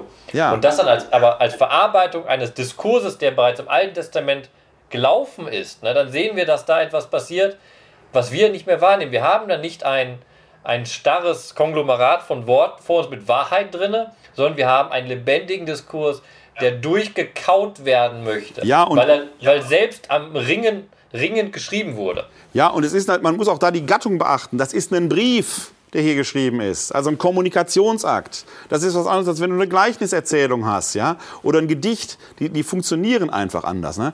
Deswegen, du hast ja da äh, letzte Woche bei D E I VERBUM den Text veröffentlicht auf Brote schauen, ne? So, hast du, so war der Titel, glaube ich, ne? Ja. Wo du ja hervorragend genau darauf eingehst, auf dieses merkwürdige Motto von dem Ökumenischen Kirchentag, da werden irgendwie zwei Worte genommen und man hat jetzt irgendwie, gibt es dazu ein Bibelzitat, aber so kannst du mit zwei Worten fast immer losgehen, ne? Also es gibt für mich so eine Till-Eulenspiegel-Geschichte, wo Till Eulenspiegel dem Esel Lesen beibringt und der macht I A und sagt, guck, der kann lesen, sind die ersten Worte in der Bibel, im Anfang. Ja, das, das, ist, das ist die Methode, mit der man da vorgeht, nur umgekehrt, ja? Das ist natürlich das Fatale. Wir reden aber noch nicht von den Worten Gottes, sondern von dem Wort Gottes, das dann noch sogar Fleisch wird. Das heißt, ich kann doch nicht nur Zitate herausnehmen, sondern ich muss eigentlich zumindest den etwas weiteren Kontext, zumindest im Abschnitt nehmen, damit ich weiß, wie ist dieser Gedanke tatsächlich in einem Kontext verortet. Genau, das ist, also das ist, das ist dieser genaue Punkt. Wir glauben an das Wort Gottes, von dem auf vierfache Weise erzählt wird. Na, das ist ja genau der Punkt. Dass man da immer wieder neue Kontexte, neue Lesensverständnisse, auch historisch kritisch, ver- man muss Evangelien auch verstehen, an wen sind die geschrieben, was wollen die erzählen, ja, warum erzählen ja. die das? Den und muss man mitdenken. Grund, das ja. ist immer der Punkt. Wir haben das das finde ich, find ich bei den Paulusbriefen noch das Interessante. Äh, äh, wenn wir jetzt quasi dich wegschneiden würden, man würde nur mich hören oder umgekehrt, funktioniert das auch. Dann hätte man nur einen, jeweils einen Teil unseres Gespräches. Man könnte aber aus dem Teil einiges rekonstruieren, was der andere möglicherweise gesagt hat. Das ist ja das, das Interessante. Das geht bei den Briefen bei Paulus natürlich auch. Wir haben diesen einzelnen singulären Kommunikationsakt aus einer subjektiven Perspektive, können da heraus aber das eine oder andere folgen. Was ist denn da als Situation vorgängig gewesen? Wie scheint dieser Rahmen gewesen zu sein? Dann werden diese Texte plötzlich auf eine sehr interessante Weise lebendig, weil sie etwas uns dann etwas von den Problemen, von den Fragen, von den Nöten, von den Sorgen, von der Freude und all dem der frühchristlichen Gemeinde erzählen, was das Leben ausmacht. Und dann sind das plötzlich sehr, sehr lebendige Texte, die weit davon entfernt sind, lang oder äh, sein müssten, langweilig an irgendwelchen Ambonen oder Amben äh, vorgelesen wird zu werden. Ne? Aber da genau der Punkt, wenn man jetzt ein schönes Beispiel, fand ich, nochmal so zu verdeutlichen, was diese Briefliteratur ist. Wenn man unser Gespräch heute nimmt und man schneidet dich raus, so, über die erste Hälfte des, dieses Videos kommt man relativ gut, weil ich viel über das A T erkläre. Ja. Danach aber ja. wird man nicht rekonstruieren können, was du erzählt hast, sondern ich habe einzelne Fragen gestellt, aber der Kontext fehlt auf einmal. Ja. Genau. Und das muss man bei den Briefen immer bedenken. Wir haben natürlich die Seite Richtig. von Paulus, ja? aber die langen Argumentationen der anderen Seite haben wir genau. nicht. Aber du kannst das eine oder andere... Nicht alles, wohlgemerkt. Ne? Ich sag mal, das ist, das kann man sich so vorstellen. Wir sind hier in Berliner Plätzchen, wir haben hier eine riesen Schaufensterscheibe, weil es früher eine Apotheke war. So, und die friert jetzt im Winter zu. Und jetzt geht jemand, jetzt wir Bibelwissenschaftler gehen jetzt hin und machen an einer Stelle, hauchen wir die an und machen ein kleines Loch in die Scheibe. Und da gucken wir jetzt durch, wenn wir uns mit diesen Texten befassen, ne? Weil wir immer nur einen Ausschnitt jetzt hier von der Gesamtkommunikation haben. Das ist unser Loch und dadurch gucken wir da rein. Dann kann man ein bisschen erahnen, nicht alles. Du kannst einen kleinen Ausschnitt des Kontextes erahnen, der hier offenkundig im Hintergrund ist. Ja, da sind Gegner gewesen. Ja, die scheinen die Beschneidung gepredigt zu haben. Es gibt eine Konfliktlinie und so weiter. Den Gesamt, das gesamte Bild haben wir dann immer noch nicht. Wir können nur ein bisschen erahnen. Manchmal haben wir eben den Glücksfall, dass es noch außerbiblische Texte gibt, die einen Hinweis geben. Wie war das? Einer der schönsten Glücksfälle, finde ich, äh, ganz anderes Thema, äh, Offenbarung dreizehn. Das ist diese Vision mit den beiden Tieren, wo wir den Glücksfall haben, dass wir diesen Briefwechsel zwischen Trajan und Plinius dem Jüngeren haben. Der, wenn man den daneben legt, wo du die fast eins zu eins Linien ziehen kannst, wo lag die Problemlage? Ja, und wer sind dann diese beiden Tiere? Das ist ein Glücksfall, wo man das dann auflösen kann. Ne? Aber das ist das Faszinierende, finde ich, auch an der Paulusbrief-Exegese, bei all dem, wo es sicherlich manchmal schwierig ist, seinen Gedanken so zu folgen. Ne? Aber das, das verdeutlicht nochmal, warum wir das Thema auch ausgewählt haben, wenn wir über Beschneidung reden und dann so krasse Aussagen im Galaterbrief drin haben, die natürlich gegenüber dem heutigen Judentum krass sind, die ich so nicht in einer Synagoge laut lesen würde. Ne? Ja. Aber das muss man eben im Kontext lesen. Heute, zumindest in gewissen Kreisen in Deutschland, gibt es einen anderen jüdisch-christlichen Dialog als zur Zeit von Paulus. Ja. Punkt. Ja.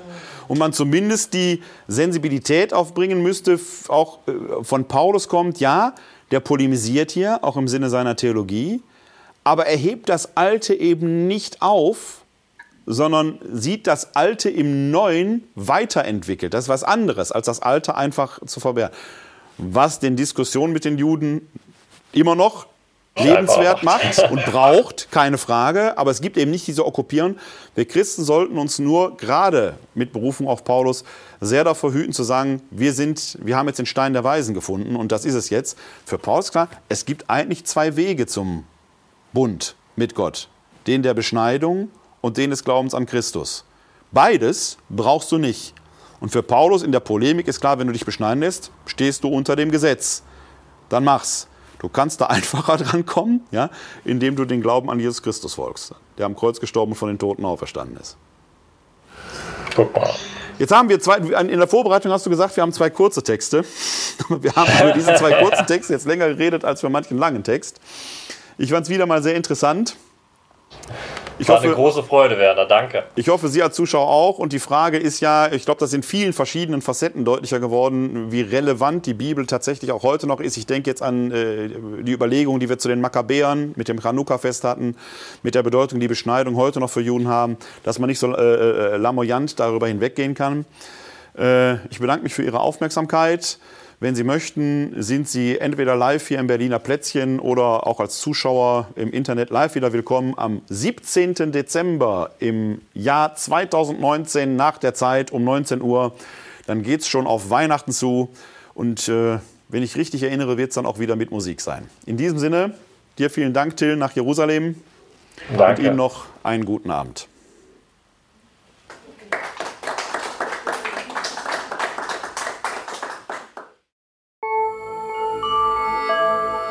w w w punkt d dash verbum punkt d e